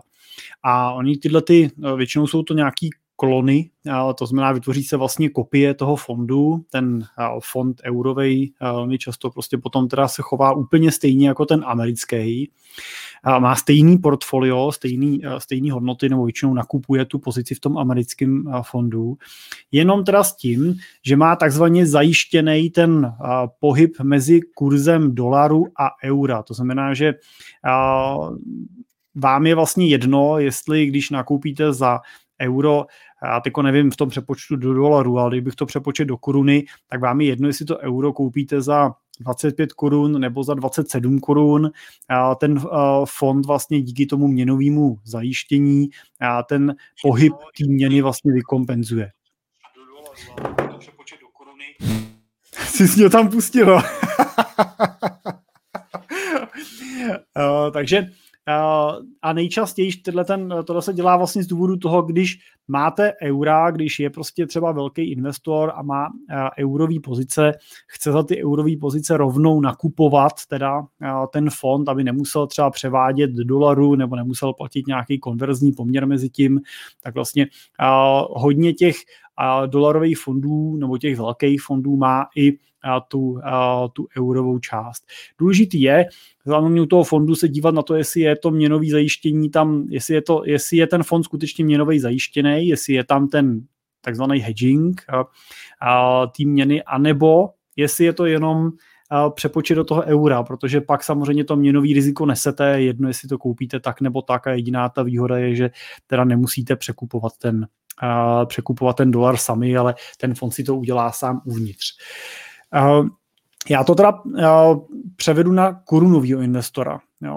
pro zjednodušení, vy máte koruny a chcete za ně koupit zahraniční aktiva. Vám nezbyde nic jiného, než ty koruny někde po cestě vyměnit za jinou měnu. To prostě vždycky musíte. Americké akcie, evropské akcie prostě za koruny nekoupíte. Takže prostě vždycky podstupujete měnový riziko. A můžete si vybrat, jestli koupíte ten fond v USD nebo v EUR nejčastěji, to jsou dvě měny, ve kterých se ty fondy nakupují. A pak si musíte uvědomit, že primárně vám jde o to, co je uvnitř toho fondu a to není ta měna. Ono to není tak, že vy si koupíte eura a měli byste ty svoje úspory v eurech. Vy si koupíte eura a za ty eura koupíte akcie toho ETF fondu a ten ETF fond uvnitř drží akcie nějaké společností nebo dluhopisy nebo akcie nemovitostních firm a nebo komodity nějaký a tak dále. A ten vývoj té ceny toho fondu se odvíjí od ceny těch podkorových aktiv. To má, kolik stojí ty akcie, které v tom fondu jsou. A jenom v tom konečném důsledku se to přepočte na eura a ty vám pak ta vaše platforma, pokud jste korunoví investoři, většinou přepočte na český koruny a vy vidíte ten zisk v tom v té české koruně. Ale není podle mého názoru potřeba se u dlouhodobých investic toho eh, měnového rizika zásadně obávat. Koruna eh, se tak jako furt předpokládá, že bude dlouhodobě posilovat, což je pro nás tady jako místní dobrá zpráva, protože jako republika bohatneme. Samozřejmě, když kupujete zahraniční aktiva, není to dobrá zpráva, protože teď to euro nakoupíte za 26, 7, za 10 let ho budete prodávat za 24.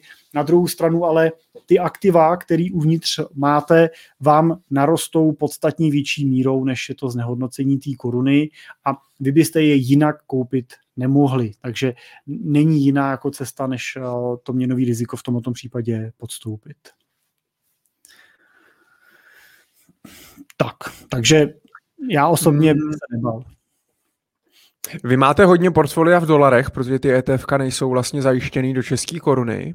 Hmm. Hmm, jaký vlastně, jak, jak ty se stavíš k tomu, jako mít peníze v té referenční měně, měně spíš a kolik, bát se toho dolaru, bát se eura, bát se vlastně mít peněz, mít jakoby peníze v cizí měně, jak se k tomu stavíš obecně? My to bereme jako diverzifikaci. Jo, zase snaha těch našich investorů je rozkročit rizika a nesázet na jednu kartu. Jo. Tady v republice prostě už mají svoje nemovitosti, mají tu často podnikání, nebo jim odsaď třeba chodí důchod a a, a nechtějí vlastně všechno sázet na to, jak se bude dařit tady v Čechách. Takže vlastně my nějaký jako přirozenosti vlastně uh, chceme vlastně diverzifikovat tu, to riziko, takže kupujeme zahraniční měnu a za tu nakupujeme zahraniční aktiva. Na tu, za tu prostě koupíme ty americký, britský, švýcarský, uh, německý, japonský a tak dále akcie a uh, vlastně participujeme na to, jak se daří tomu světu, který samozřejmě jako Česká republika ten vývoj světový hodně následujeme. Na druhou stranu můžou nastat lokální problémy, který prostě nepostihnou svět, ale postihnou tady jenom nás. Jo? Pokud prostě Německo se od nás odkloní jo, a my nebudeme mít pro koho vyrábět ty autodíly a tak dál, tak budeme mít samozřejmě a, problém. Pokud budeme, zažijeme nějaký významnější příklon směrem k východu, jo, zase budeme mít pravděpodobně z pohledu kapitalismu a, problém.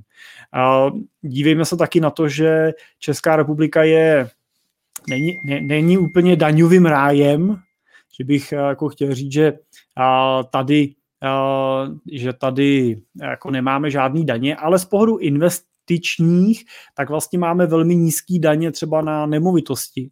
Jo, daň z nemovitosti u nás je velmi nízká. Máme tady minimální daně na, nebo nulový daně na dědictví, na darování a tak dále. A to jsou zase věci, které tady nebudou pravděpodobně navždy. I to se nás nějakým sem dotkne. A i tady ta zahraniční diverzifikace těch prostředků může mít prostě svoje opodstatnění. Hmm. Takže diverzifikace je jeden z těch důvodů. Jirko, obdivuju tě. Obdivuju, obdivuju tvé znalosti, uh, protože je to super. Děkuju, Michale. Já jsem si vzpomněl, vzpomněl jsem si, jak jsme se bavili ještě u těch sportovců a, a, a u těch jako uh, různých jako rádobí prodejců a tak dále, kam často lidi prostě se nechají nalákat, jakoby dát, dát nějaký peníze a tak dále. Ono je to často i o tom zase propojený, o tom, jak ti lidi vlastně se nás ptají, kam teda mají investovat a mám teď teda koupit ten bitcoin nebo zlato nebo akcí, strašně se vlastně jakoby tíhnou k nějakému tomu konkrétnímu produktu a často vlastně taky jako na něm chcou nějak jako rychle, rychle teda zbohatnout a tak dále, tím jsou víc náchylnější na to prostě nalák, jakoby, jak to říct, eh, prostě nalákat se, nechat se nalákat do nějakého skemu nebo nějakého podvodu a tak dále. Tak jsem si právě vzpomněl na to, jak jsem tam sdílel uh, toho, uh, toho Mikýře na Facebooku, jak jsi mě volal, že se s tom videu strašně, strašně, strašně smál, tak jsem chtěl dát jenom, jenom lidem takovej, takovej tip, pokud byste se chtěli taky, eh, taky zasmát, tak kdo nezná, jestli můžeš nazdílet Mikýřovu úžasnou pouť eh, internetem na MOL TV, naprosto jako skvělý, na tom teďka dost, dost ujíždím a uh, tady zrovna právě jeden, jeden, jeden díl o právě různých jakoby projektech, který slibují garantovaný pasivní příjem a různý jako multilevely a, a, a pyramidy a tak dále. Uh, tak je to za prvý video, který vás pobaví určitě a za druhý je to poměrně jako edukativní, edukativní záležitost. Uh, je víc než dřív je potřeba opravdu dneska jako zapojovat hlavu, mít to kritické myšlení, ověřovat si fakta a tak dále, protože i v dnešní době prostě sociálních sítí a Instagramu a Facebooku a Clubhouseu a tak dále tak to všechno může na první pohled vypadat, jak je to skvělý, jak je to, jak je to super a podobně, ale uh, často potom je to problém. Tady potom ještě, jestli můžu ještě jednu nazdílet, uh, teďka vydal vlastně nový uh, o Očmolíkovi, ty Čmolíka znáš určitě, že jo? Jo, jo. Uh, který teďka schovaný teda někde na, na kde, já ani nevím, kde on to je, na Kostarice nebo, nebo, nebo někde, něk, někde tam a vlastně vydává, vydává svoji vlastní měnu, svoji vlastní kry, kryptoměnu, kterou nějakým způsobem vy, nakoupíte za dolary a dostanete tu jeho virtuální měnu, uh, která je teďka v tuhle chvíli v, mí, v mínusu. A otázka, jestli vlastně budete na tom schopni někdy jako vydělat a tak dále a to je přesně tak krásná ukázka prostě nějakého podvodu nebo nějakého skemu, takže to si určitě, uh, určitě uh, puste a dávejte si, dávejte si na to pozor. Ty máš, Jirko, nějaké zkušenosti uh, s tím, že nějaký klient třeba takhle přišel, přišel o peníze tady v nějakých těchto, těchto investicích? No to ani nemusí být úplně takhle bulvární investice, jakože skutečně mnoho těch kryptoměn, až bych řekl, že to je třeba 90% těch vznikajících kryptoměn, tak uh, jsou vlastně jako jenom tahačky na peníze. Jo. To prostě jsou projekty, které uh, jsou prostě takový jako na, na papíře prostě nakreslený a, a, a jenom prostě to slibuje prostě extrémní výnos a chytá to lidi, kteří teda věří, že to ty konza 10 halířů koupí a pak to prostě za 5 korun a prodají a, a mají pocit, že to je vlastně malý růst, jenom jako, že vlastně to je jenom o 5 korun, že jo, to jako není, není přece moc, ale ta realita je jiná. Ale tam opravdu je to často prostě splachování peněz do záchoda, ale často je to s tím vědomím toho investora, ty lidi to sami řeknou, já jsem tam prostě dal 10 tisíc nebo 5 tisíc nebo tisíc korun a, a prostě uvidím, jestli z toho něco bude, tak budu strašně bohatý a když z toho nic nebude, tak mě to vlastně jako se nedotkne, tak, tak fajn, je to školní ale uh, musím říct, že třeba zrovna v tomhle týdnu jsem měl několik výročních schůzek s našima klientama velkýma a, a tam teda jsme třeba zrovna řešili případ, případ Arca Capital, která vlastně dlouhý roky vypadala jako fantastický stroj na peníze, který splácel svoje závazky a vydával v obrovské míře dluhopisy a vydával v obrovské míře teda hlavně směnky. Byly to vlastně směnky s roční splatností, všechno to vypadalo v podstatě neprůstřelně a není kam padnout. A, a musím říct, že teda opravdu jsme řešili s dvouma klientama, kdy jednomu tam zůstalo asi 4 miliony korun a druhýmu bohužel tam zůstalo kolem 20 milionů korun. A, a teď vlastně jako jako cesta ven z toho prostě, jestli vůbec jako nějaký peníze budou prostě obrovský otazník. A, a to znova teda doplním, Oba dva jsou to podnikatelé, jsou to lidi, kteří nejsou vůbec, vůbec hloupí, dokážou ty věci přečíst a porozumět a a opravdu ještě jako před rokem, rokem a půl prostě by nikoho nenapadla, prostě takováhle, nebo nenapadla, nenapadla. My jsme jako z principu věci upozorňovali na ten, na ten typ investic, ale a vlastně ten argument většiny těch investorů byl, no jo, ale 6% garantovaně, každý rok mi to dávají, už to tam mám pět let a furt mi to chodí, tak to, to prostě byla jako častá věta. Já jsem říkal, já vás teda jenom upozorňuju, samozřejmě vás tomu nějak nenutím, budeme pracovat s tou keší a s tou částí, co nám teď dáváte, ale, eh, ale zvažte prostě diverzifikaci té složky. Musím říct, že u toho většího klienta to bylo tak, že my jsme měli tu diverzifikaci plánovanou a oni měli a někdy kolem poloviny loňského roku mít právě splatnou, bylo to někdy v létě tu, tu směnku a chtěli velkou část vlastně rebalancovat do portfolia. Bohužel teda zrovna to byl ten okamžik, kdy asi nebyli jediný, kdo měli tu splatnost a, a ty už se teda nedočkali. Takže No Jirko, ale zrovna je, je, je vlastně jakoby eh, vtipný, že zrovna Arka eh, jakoby nebyl podvod, že jo?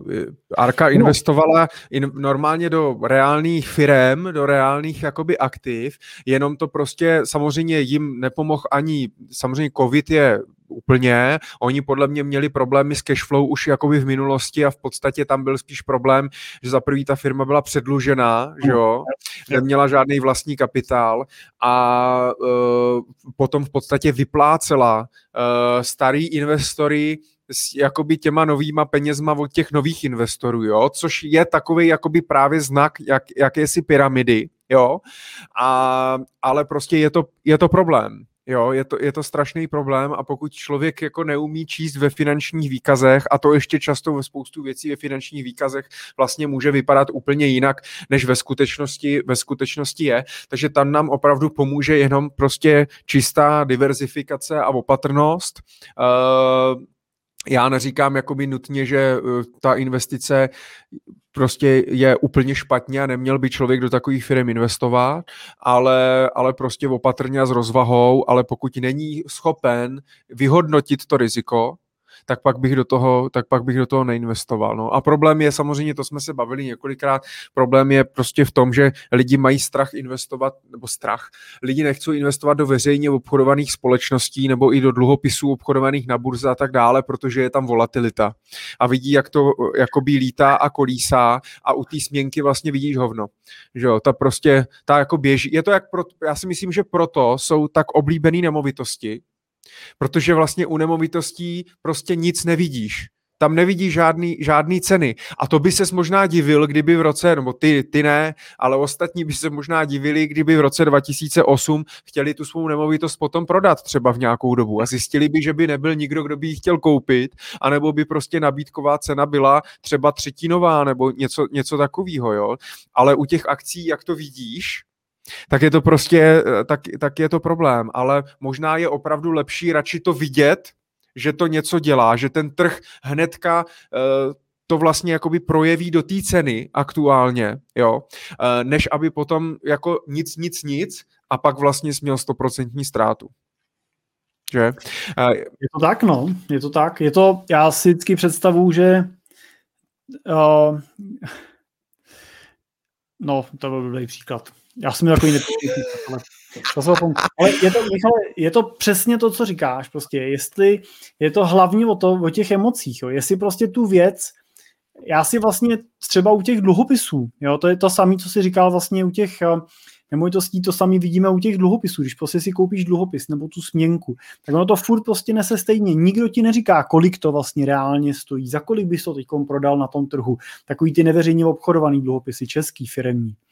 Ale a vedle toho můžeš mít teda dluhopisový nějaký třeba ETF fond, nebo si můžeš koupit burzovně obchodovaný dluhopis, který taky v čase prostě má nějakou kolísavost a tu cenu mění. A ty buď si koupíš ten burzovně obchodovaný a máš jistotu, že víš, za kolik to můžeš to na den čase prodat, ale musíš být uh, zkušený a emočně připravený na to, že tam ta kolísavost v čase bude a pak máš velmi bezpečný aktivum. A nebo vedle toho si můžeš koupit ten papír někde od nikoho, jo, co ti prostě přinese nějaký strejda domů, prostě uh, vyndá to si gelitky, vyžehlí ti to na tom stole a ty mu tam za to prostě pošleš uh, 300 tisíc korun jo, a uh, můžeš žít s pocitem, že máš bezpečnou investici, protože prostě on by ti nic špatného neprodal přece. To s tebou myslí dobře, to říkal jasně, ne? Jasně říkal, že mě můžete věřit. A a jemu třeba věřit i můžete, on to myslí dobře, Jenomže on přeprodává něco o dalších prostě dvou prodejců mezi, uh, mezi ním a tím, kam ty peníze skutečně doputujou a co se stane po té cestě, jak, co k vám přijde zpátky. A tam je to vabank. Tam prostě jdete vyloženě o to, že všechno anebo nic. Buď to klapne, anebo to neklapne. Ale a zase... Máš tu jistotu, že vždycky něco dostaneš prostě. Jenže zase jsme, zase jsme prostě u toho. To já bych chtěl třeba zrovna tady tohle téma, tak bych chtěl otevřít na Clubhouse, jestli, jestli uděláme spolu nějakou růmku a, a naši posluchači se k nám přidají pak. Tak to je přesně ono. Pokud prostě uh, si koupím nějaký produkt od někoho, který má jenom zájem v tom mi to prodat, protože má za to provizi, tak jak to asi tak zasně, že když to prodává, tak je to ta nejlepší investice na světě. Jo? A, a jsme zase u toho, že prostě mm, měl bych teda asi mít uh, poradce, který je mi schopný to nějak zanalizovat, zhodnotit, může to s ním skonzultovat, jestli mi se mi to do toho portfolia hodí nebo ne. A my třeba oba dva máme obrovskou výhodu v tom, že tím, že nás jakoby platí ten klient napřímo za nějakou analýzu, za nějaký názor, ekonomické vyhodnocení a tak dále, tak vlastně pak mu na rovinu řekneme, jestli je to OK nebo není. A jako pokud vlastně to bude dobrý, pokud to do toho portfolia bude zapadat a vyhodnotíme, že proč ne, tak ať si klidně do toho investuje vlastně. My neříkáme, dluhopisy jsou špatně a jenom akcie a jenom toto a tohleto, a, ale jsme schopni mu to říct, protože prostě nás neplatí ten, kdo, eh, ten, ten jako emitent nebo prostě ten distributor, ten zprostředkovatel, ale platí si nás ten klient, že? A pak jsme zase u nějaký té nezávislosti eh, a podobně. Já ale, abych od toho jenom jsem chtěl nazdílet, I protože já to říkám na všech svých seminářích, jak si říkal to, že Arku už přece, teď mě to už pět let mě vyplácí kupon a tak dále, tak eh, já tady vždycky na seminářích právě ukazuju uh, příběh Bernieho Madofa, jestli neznáte Bernarda Madofa, tak americký finančník, který teda myslím, že ještě stále pořád je ve vězení a ještě nějakou dobu bude, protože dostal myslím 150 let za největší podvod v dějinách, v podstatě spronevěřil peníze, měl takový to klasický Ponziho schéma, takový to letadlo, kdy prostě říkal, že investoval peníze, ale reálně nikam neinvestoval a vlastně starý investory vyplácel prostě novýma penězma z těch, eh, z těch nových peněz. A Berniemu Medefovi to fungovalo zhruba nějakých 50 let.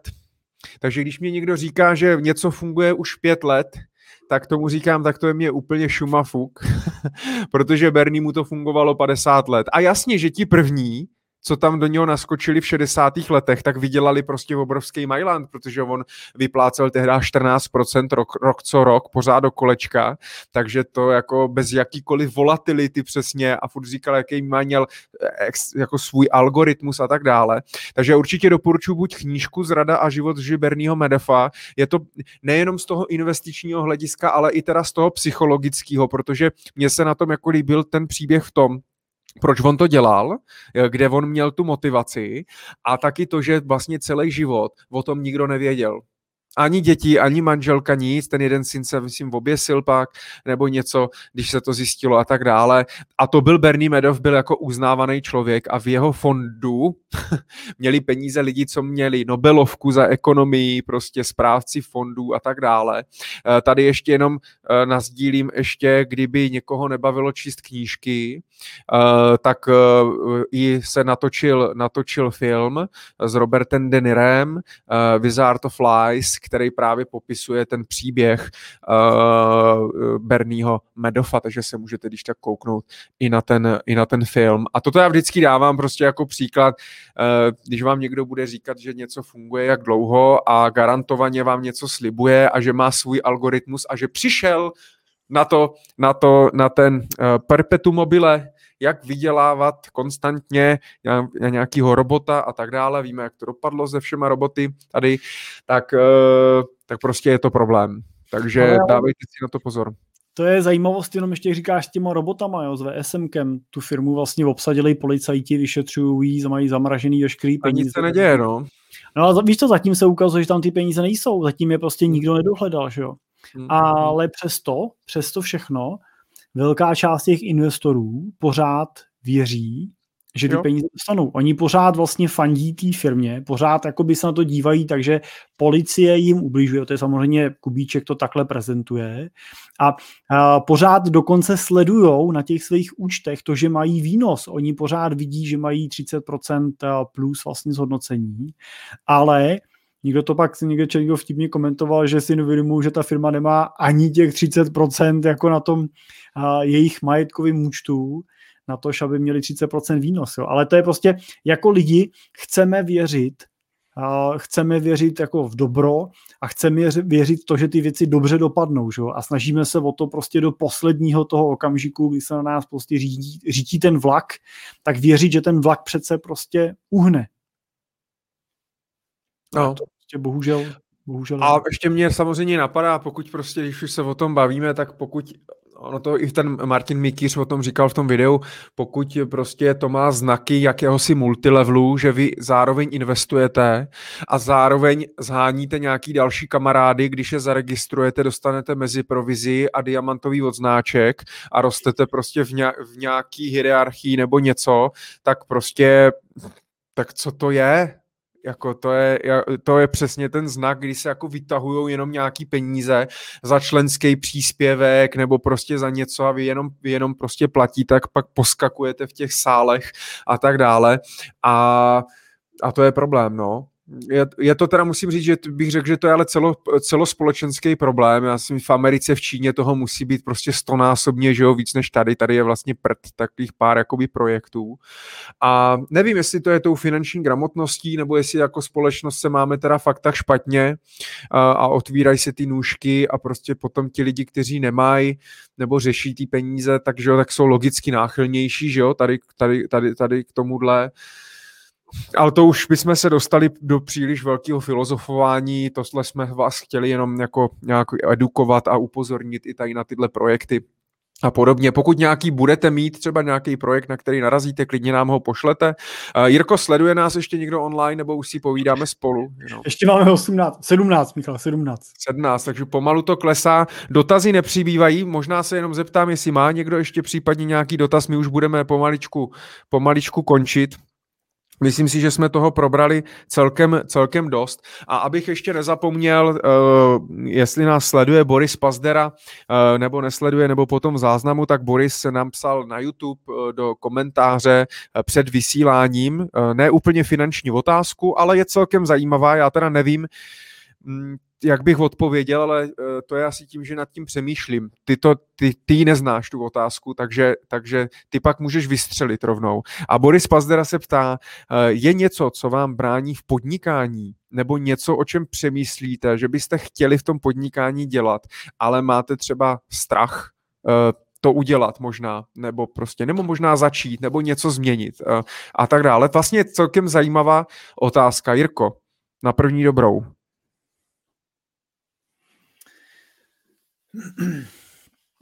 Měl jsi vlastně ve svém podnikání někdy strach něco udělat? No, měl Michale. Naposled jsem ho měl uh, letos o Vánocích uh, a já ho mám pokaždý, když uh, mám navyšovat uh, naše investiční minima, když prostě máme navýšit ty sumy, které chceme po investorech, aby měli, aby jsme byli schopni zjít do mandátu a my jsme v loňském roce měli milion korun, to minimum. A, a od a začátku roku jsme se teda rozhodli zvýšit na 2 miliony korun, a nebo teda 10 milion, ale aspoň s pravidelnou investicí 20 tisíc měsíčně. A já, já to nemám rád, prostě já to, vždycky pro mě to je hrozně jako stresující. To je samozřejmě si uvědomuji, že se tím uh, řadě těch uh, běžných investorů vlastně jako vzdalujeme, a na druhou stranu prostě my to musíme dělat prostě pokud se chceme zaměřit na ty afluentnější klienty, protože prostě člověk se 4 milionama nebo s 15 milionama má prostě jiný potřeby než investor s 500 tisíci nebo s milionem. A to vůbec neznamená, že těch 500 tisíc nebo milion by byly nedůležitý peníze, to v žádném případě. Naopak, je to úplně jedno, jestli, má, jestli se staráme někomu o 15, 20, 30 milionů nebo o 1, 2 miliony. V obou dvou případech jsou to pro toho člověka důležitý peníze a často u toho člověka, kterým se staráme o 1 milion, jsou to pro něj životní úspory úplně celý. Jo? Takže často jsou to peníze ještě jako důležitější vlastně emočně a životně.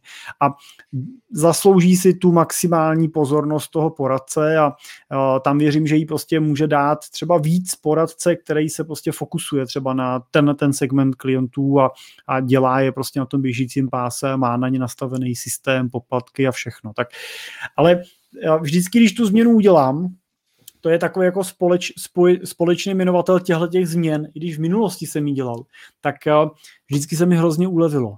Uh, protože prostě najednou, najednou prostě člověku se otevřou dveře k tomu říkat snáš, na některé věci ne, prostě tohle bohužel prostě už neděláme, můžeme vás někomu doporučit, nasměrovat, děláme to, doporučujeme ty, těmhle těm klientům jiný poradce, který prostě se na to zaměřují a, a, a zaměřit se na to, co prostě teda je pro ten náš biznis jako klíčový a pro ty naše klienty klíčový ale prostě to, ten okamžik toho jako dojít k tomu rozhodnutí je vždycky pro mě hrozně těžký. Tak to bylo jako, a bál jsem se samozřejmě, jako teď jako, jestli když to udělám, tak jestli neudělám chybu, jestli prostě to nebude špatně, jestli ještě se mi nějaký klient vozve, jestli mi neřeknou, že jsem jako arrogantní, že prostě, jo, že chci jenom ty velký klienty.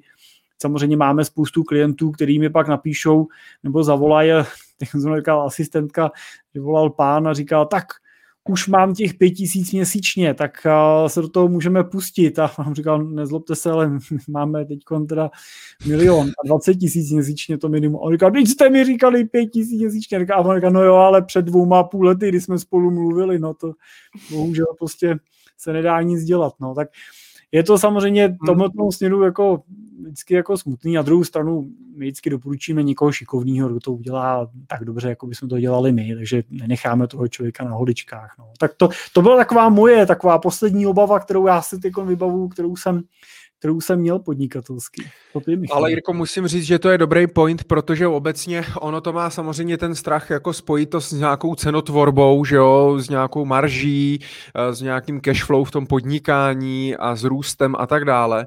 A obecně ta cenotvorba, musím říct, že je hrozně mm, diskutovaný téma, jakoby v kruzích třeba volnonožců na, na volný, protože jsem součástí komunity na volné noze uh, a, a i jakoby malých podnikatelů, malých firm, kam spadáme obecně, tak, eh, tak prostě ta cenotvorba je strašně těžká. No. Je to vždycky člověk má prostě strach eh, vlastně eh, třeba zdražit nebo dát si nějaký filtry na ty klienty, zvolit si tu správnou cílovou skupinu a tak dále. Já jsem vlastně taky pro nový klienty zdražoval, že jo, my jsme to spolu hodiny a hodiny konzultovali, jakým způsobem to udělat a tohle a, a nepřijdu o nějaký ty klienty a ne, nebudou to. Uh, ale jinak to vlastně nejde. Je to proto, že ten biznis pak nemůžeš třeba dělat udržitelně, eh, nemůžeš ho dělat ziskově, nemůžeš ho dělat dlouhodobě, nakonec pak by trpěli i ti klienti, který už máš, ale na druhou stranu zase eh, my to kompenzujeme opravdu třeba tím obsahem že oba dva, eh, když bych to zhrnul jenom, protože se blížíme ke konci, tak eh, v podstatě oba dva eh, tvoříme zadarmo nějaký content. To znamená, můžou si poslechnout tvůj podcast Cesta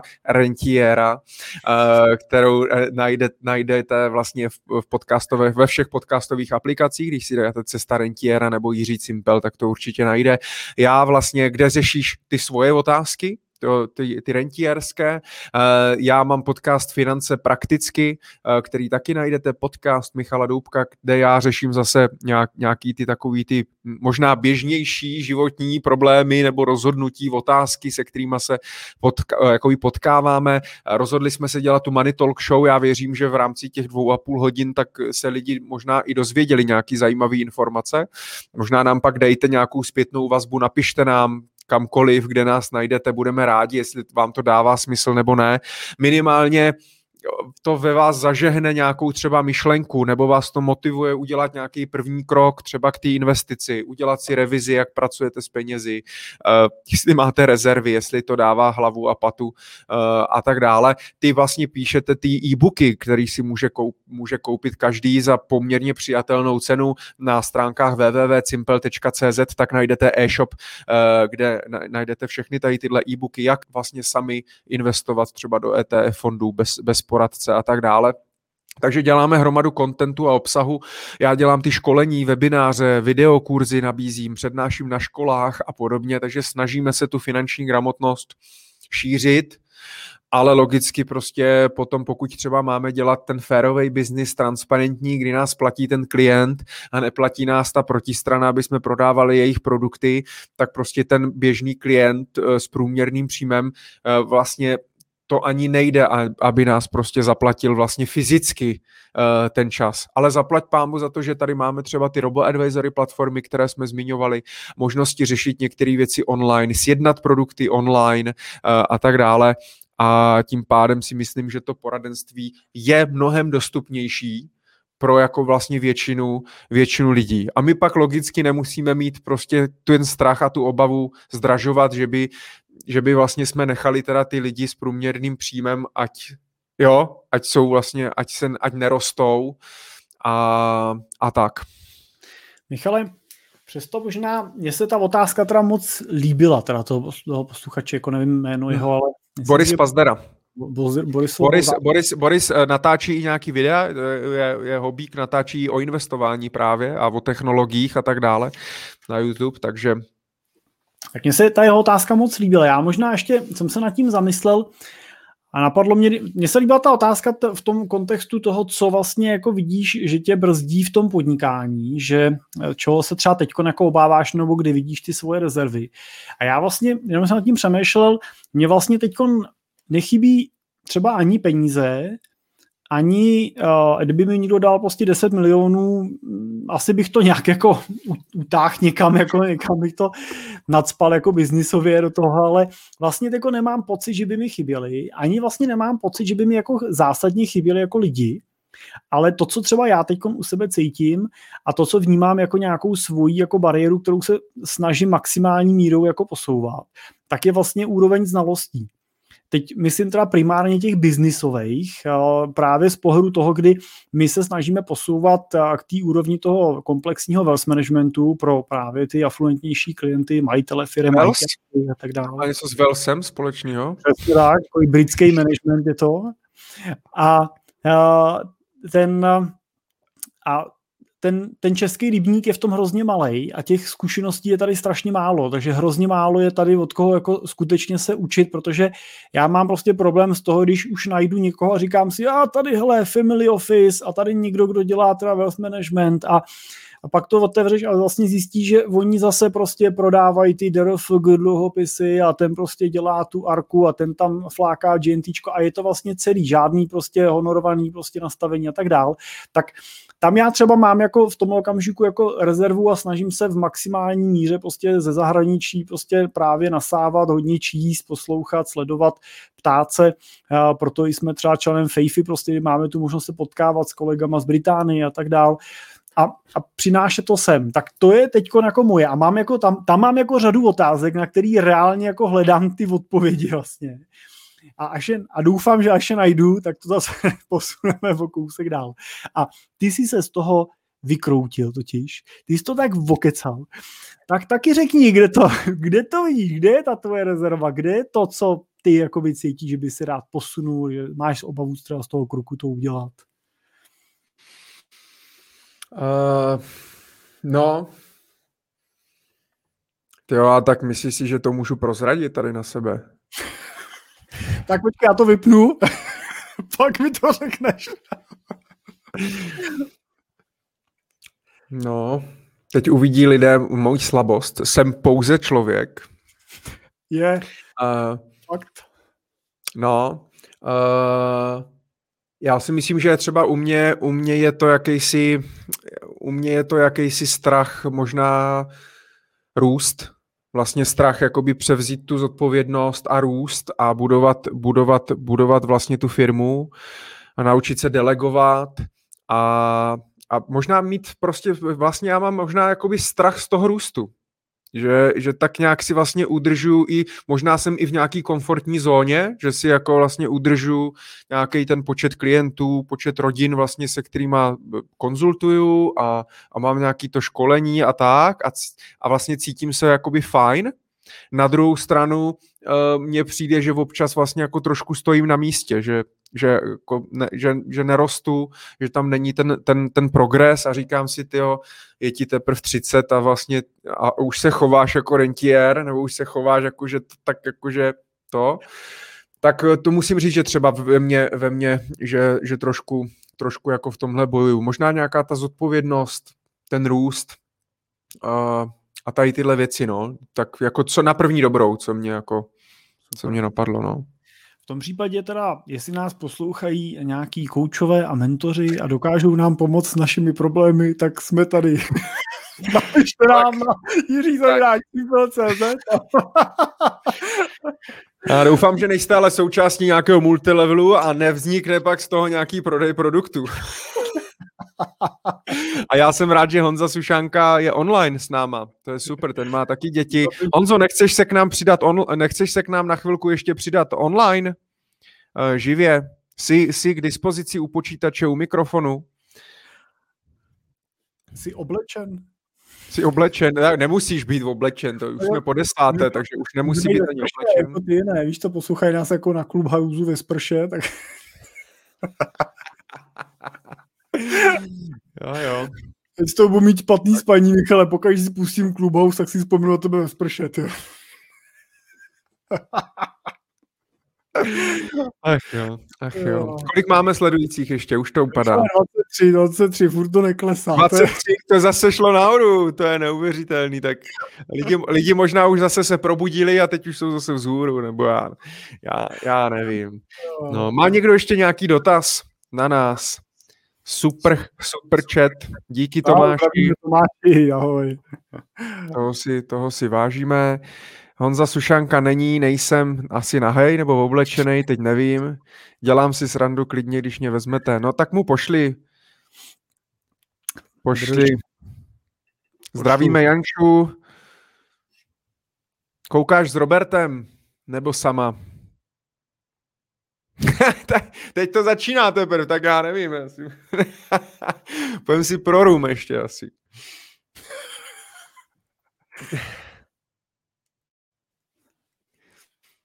Tak Gonzovi jsem to poslal. Janča je sama ve sprše, to je dobrý. A poslouchá nás, ne Clubhouse, takže to je... To si vážíme. kompliment. Tak, tak.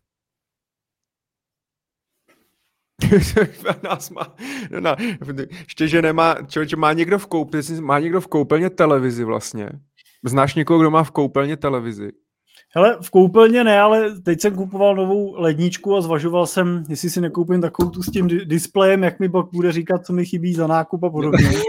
no tak jestli to rovnou nakoupí. To objedná na rohlíku, tak já budu v pohodě. Já budu překvapený, co mi to furt chodí. Ne? Ty vole, abys pak v té lednici neotevřel lednici a nenašel jsem kurýra z rohlíku.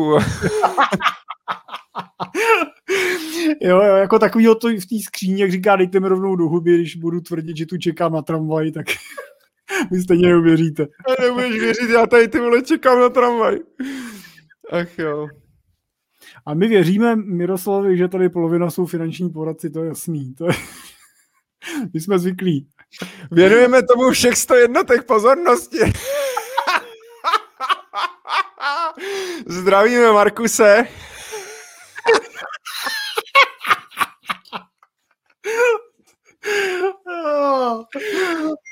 jo. No, Martina už ti píše, ne? Že máš jít spát. Ti tam... Já jsem si tady všechno vypnul a stejně mi to tady pípát, jo. To bude muset střihnout, to nemůžeme normálně dát ven, potom tu poslední část. Ale my bychom mohli pro platící uživatele pak dělat takový ten 30-minutový bonusový obsah na konci. Ale ten Honza, Sušanka, přidá se na posílku. On se líčí, jo, poslal, poslal. Jak líčí? Podle mě se líčí ještě. Na těch pět minut, jo, co ho pustíme. Hm. jo. Tak Michal, jak to je? Takový to, je, takový to trapná chvilka ticha. No, teď je to nejlepší skončit. Škoda, že čekáme na Honzu. Můžeme teda říct, že to může Honza Sušánka, že to takhle to produšuje. ale, já jsem, ale já jsem rád, že nás lidi sledujou. Je to, je to super, protože já jsem třeba zrovna dneska na tom přemýšlel, že si myslím, že v pondělí, i když jako se to nezdá, protože ty pondělí jsou takový jako blbý vždycky na všechno, tak eh, že je poměrně jako dost obsahu v pondělí večer na YouTube třeba, jo.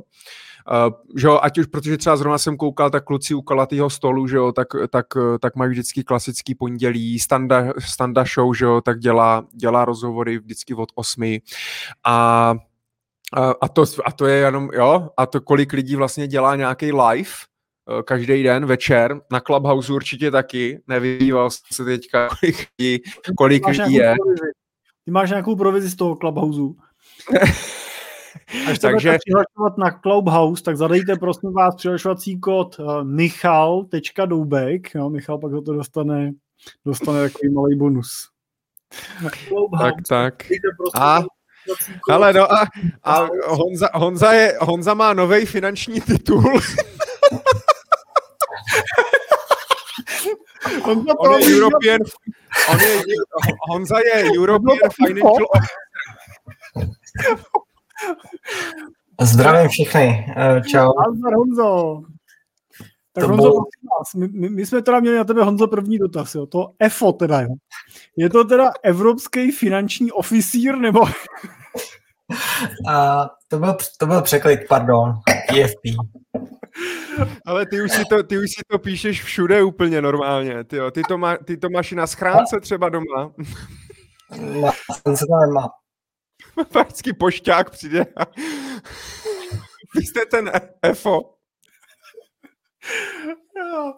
Já, ale musím to tak osovat i ve firmě. No to právě. Tak Honzo, teď už, a teď už to máš, teď už to s tebou Teď už se povede. Jinak, kdo by, kdo by nezdal Honzu Sušánku, tak Honza Sušánka je náš kolega, finanční, investiční finanční poradce, nebo investiční honoranovaný poradce. Má taky svoje vlastní podcasty, uh, Mysl investora a podnikatelská mysl, jestli si to pamatuju dobře, kde dělá rozhovory se zajímavými osobnostmi a tak dále, takže můžete se určitě podívat taky v podcastových aplikacích, pokud by vás to zajímalo, nějaká, uh, nějaká inspirace. A a tak, no, takže my budeme končit. Díky, díky moc.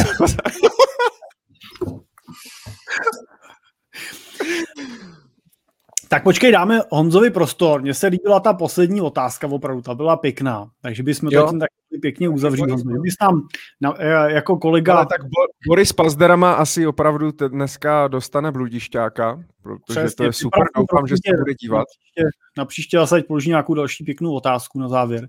Ale Honzo, tak otázka byla, e, co tě brzdí, co, čeho se teď jako obáváš v rámci tvýho podnikání v, z pohledu nějakého dalšího růstu, co kdyby si měl, tak by tě posunulo dál? Hele, já to mám podobně jako Michal, jo. Já ten, na jednu stranu ten růst a, a ty lidi k sobě, no. Jakoby vybrat ty, ty správný lidi, kteří budou pasovat na ty místa, který, který já potřebuju, no. Takže, takže lidi? A, a strach jakoby z té důvěry, jo. Jakoby mm-hmm. vybrat toho správného člověka, aby mu člověk jako věřil a předal mu ty ty kompetence, pardon. A z toho důvodu, že tohle já mám trošku jako po svým tátovi, který od 90. let podniká. A ten taky jako dlouhou dobu neuměl vlastně jako předat, předat tu, to delegování těch, toho chování toho majitele prostě na ty, na ty druhý lidi. A myslel si, že vždycky to udělá nejlíp jako sám a já to mám hodně podobný. Jo. Já mám prostě jako strach z výběru toho člověka, že on je ten pravý a že mu můžu svěřit tu, tu moji důvěru. Takže to, je, to jsou asi věci, na kterých teď jako přemýšlím. Spolu se o tom s Jirkou bavíme. A určitě to je asi ta, ta obava no, teďka. Hmm. Ale, ale ono je to, jako obecně práce s lidmi je strašně těžká. Teď jsem si vzpomněl na ten jako citát, pokud eh, seš nejchytřejší v místnosti, tak sedíš ve špatné místnosti.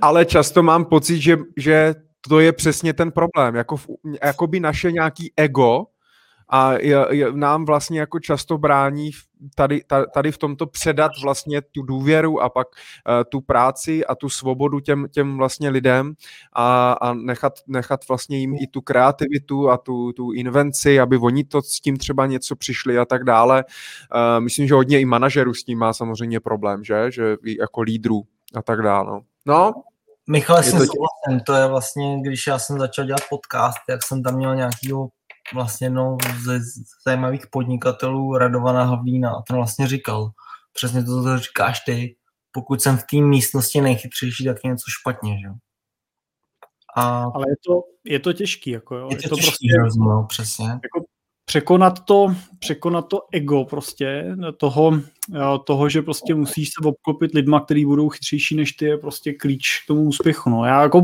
musím říct, že Dneska už mi to nevadí, ale jako bývaly doby a není to asi tak dávno, prostě, kdy jsem s tím sám jako vnitřně prostě bojoval a měl jsem pocit, že prostě jako majitel nebo jako ředitel prostě musím vědět nejvíc a to člověka pak dostane do takového jako stíhomanu, kdy buď prostě nestíháte vlastně nic, pak prostě furt se snažíte být chytřejší než ostatní, anebo prostě ty lidi brzdíte kolem sebe. No. A já teda musím říct, že hrozně často to teda zjišťuju, že kolikrát prostě sedím na té poradě a bavím se s těmi lidma a vlastně já jako rozumím tomu konceptu, prostě rozumím té celkové myšlence, rozumím nějaký svojí části toho, toho, co mám vlastně na starost, ale jinak vlastně už jako spoustě těch věcí, které děláme, tak jako bych řekl, spokojeně nerozumím. Jo, jako spokojeně to prostě tak jako přehodím na někoho, kdo to udělá, ale myslím si, že to člověk prostě musí, musí jako zažít. No. Takový ten první okamžik, kdy je tam někdo chytřejší a vám to vlastně pomáhá a vy díky tomu máte čas prostě zase na jiné věci, tak eh, to prostě, můj táta vždycky říkal, že zkušenost je nepřenositelná, že mi to vždycky jako řekne, ale pak si stejně tu hubu musím nabít sám, takže a po, po letech jsem mu jako dal za pravdu, říkal jsem, je to tak, je to tak. Mm, to souhlasím. Ale já jsem se smál Honzovi a teď jsem si všiml, že ty, ty to máš taky za jménem ten titul napsat. Ale já to správně. A ono má správně, jo? Já to vím, že to má správně, ale já jsem si vůbec... A ty to tam máš celou dobu? Má? Celou dobu, no. Já jsem si to vůbec nevšiml, že jsi to tam zase nadspal, ty vole. Hmm. Tak aspoň řekněte, co to je, když už jsme tady. Sice tady je teda polovina finančních poradců, ale tak do záznamu aspoň teda řekněte, co to je. Tak uh, EFP je zkrátka evropského certifikátu European Financial Planner, což je, uh, což je vlastně titul, který uh, na evropský úrovni vlastně můžou získat lidi ve finančním plánování, který splní nějakou dílku praxe, splní nějakou uh, odbornostní podmínku uh, a uh, splní uh, zkoušky a pak vlastně na roční bázi musíme vlastně udržovat nějaký uh, další následný vzdělávání, aby jsme se ten titul mohli, uh, mohli udržet. No. V tuhle tu chvíli ho má, v republice má asi jenom 30 a některý z nás teda už mají i EFO. On se promíjí. To teprve přijde, on tam se přiveze zahraničí. Ale to jsou ty Apple, jo. Já jsem, mě, mě, mě tam ten chrom neběhá tak, jak má, tak jsem tomu dělal nějakou chybu. Stane se ale úplně, úplně v pohodě, ale my to prostě, my to musíme trošku odlehčit. Já se jenom teda koukám, že my už jsme jako pomalu delší než Titanic, jo, takže jako... Ne, ale kluci, já vám chci jako vyzdvihnout, že skoro bez 30 minut jsem vás poslouchal jako celou dobu. A musím říct, že jako super. Počkej, co jsi dělal těch 30 minut? Uspál jsem děti, jo. Ježíš, děti! Ty vole, děti! Já jsem něco zapomněl. Jirka neřeší asi, ale Mich- Michal, ty jo, ne. Ale... Jo, má, já, jo, no. Ale já jsem to delegoval. No. Tak to já to úplně neumím delegovat všechno. Tak hele, borci, já bych navrhoval, kdybychom to uzavřeli, máme krásně před třema hodinama. nebo, máme ještě online někoho? Máme ještě 17 lidí, Michale, ale nemůžeš čekat na to, až jich bude nula prostě. Můžeš dát ještě poslední otázku na závěru.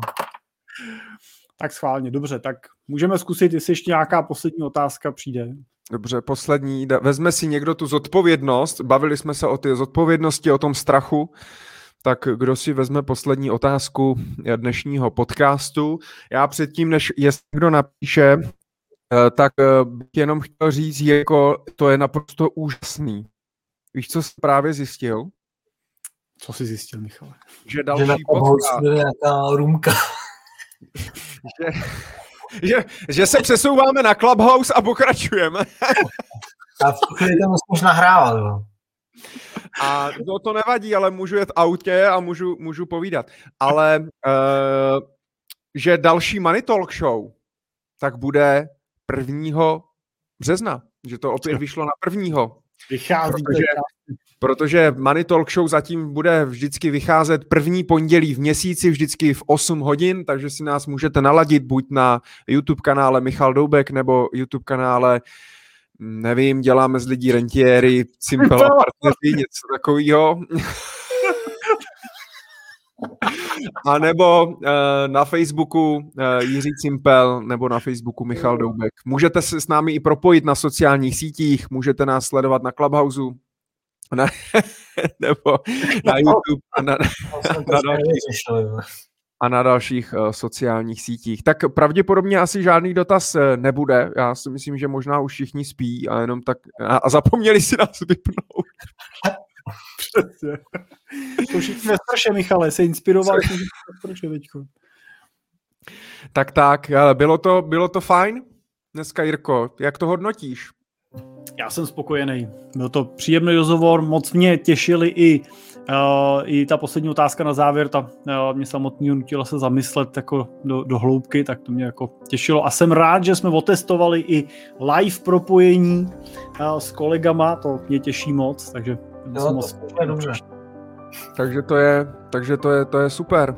Tak jo, tak děkuji moc za to, že jste nás sledovali, ten, kdo to dokoukal až do úplného konce, nebo to teďka poslouchá třeba v autě. Já, my musíme to hlavně dát do té podcastové podoby, uh, sice s náma, s našimi ksichtama je to asi zábavnější, ale, ale uh, ta informační hodnota pravděpodobně bude i v audioverzi.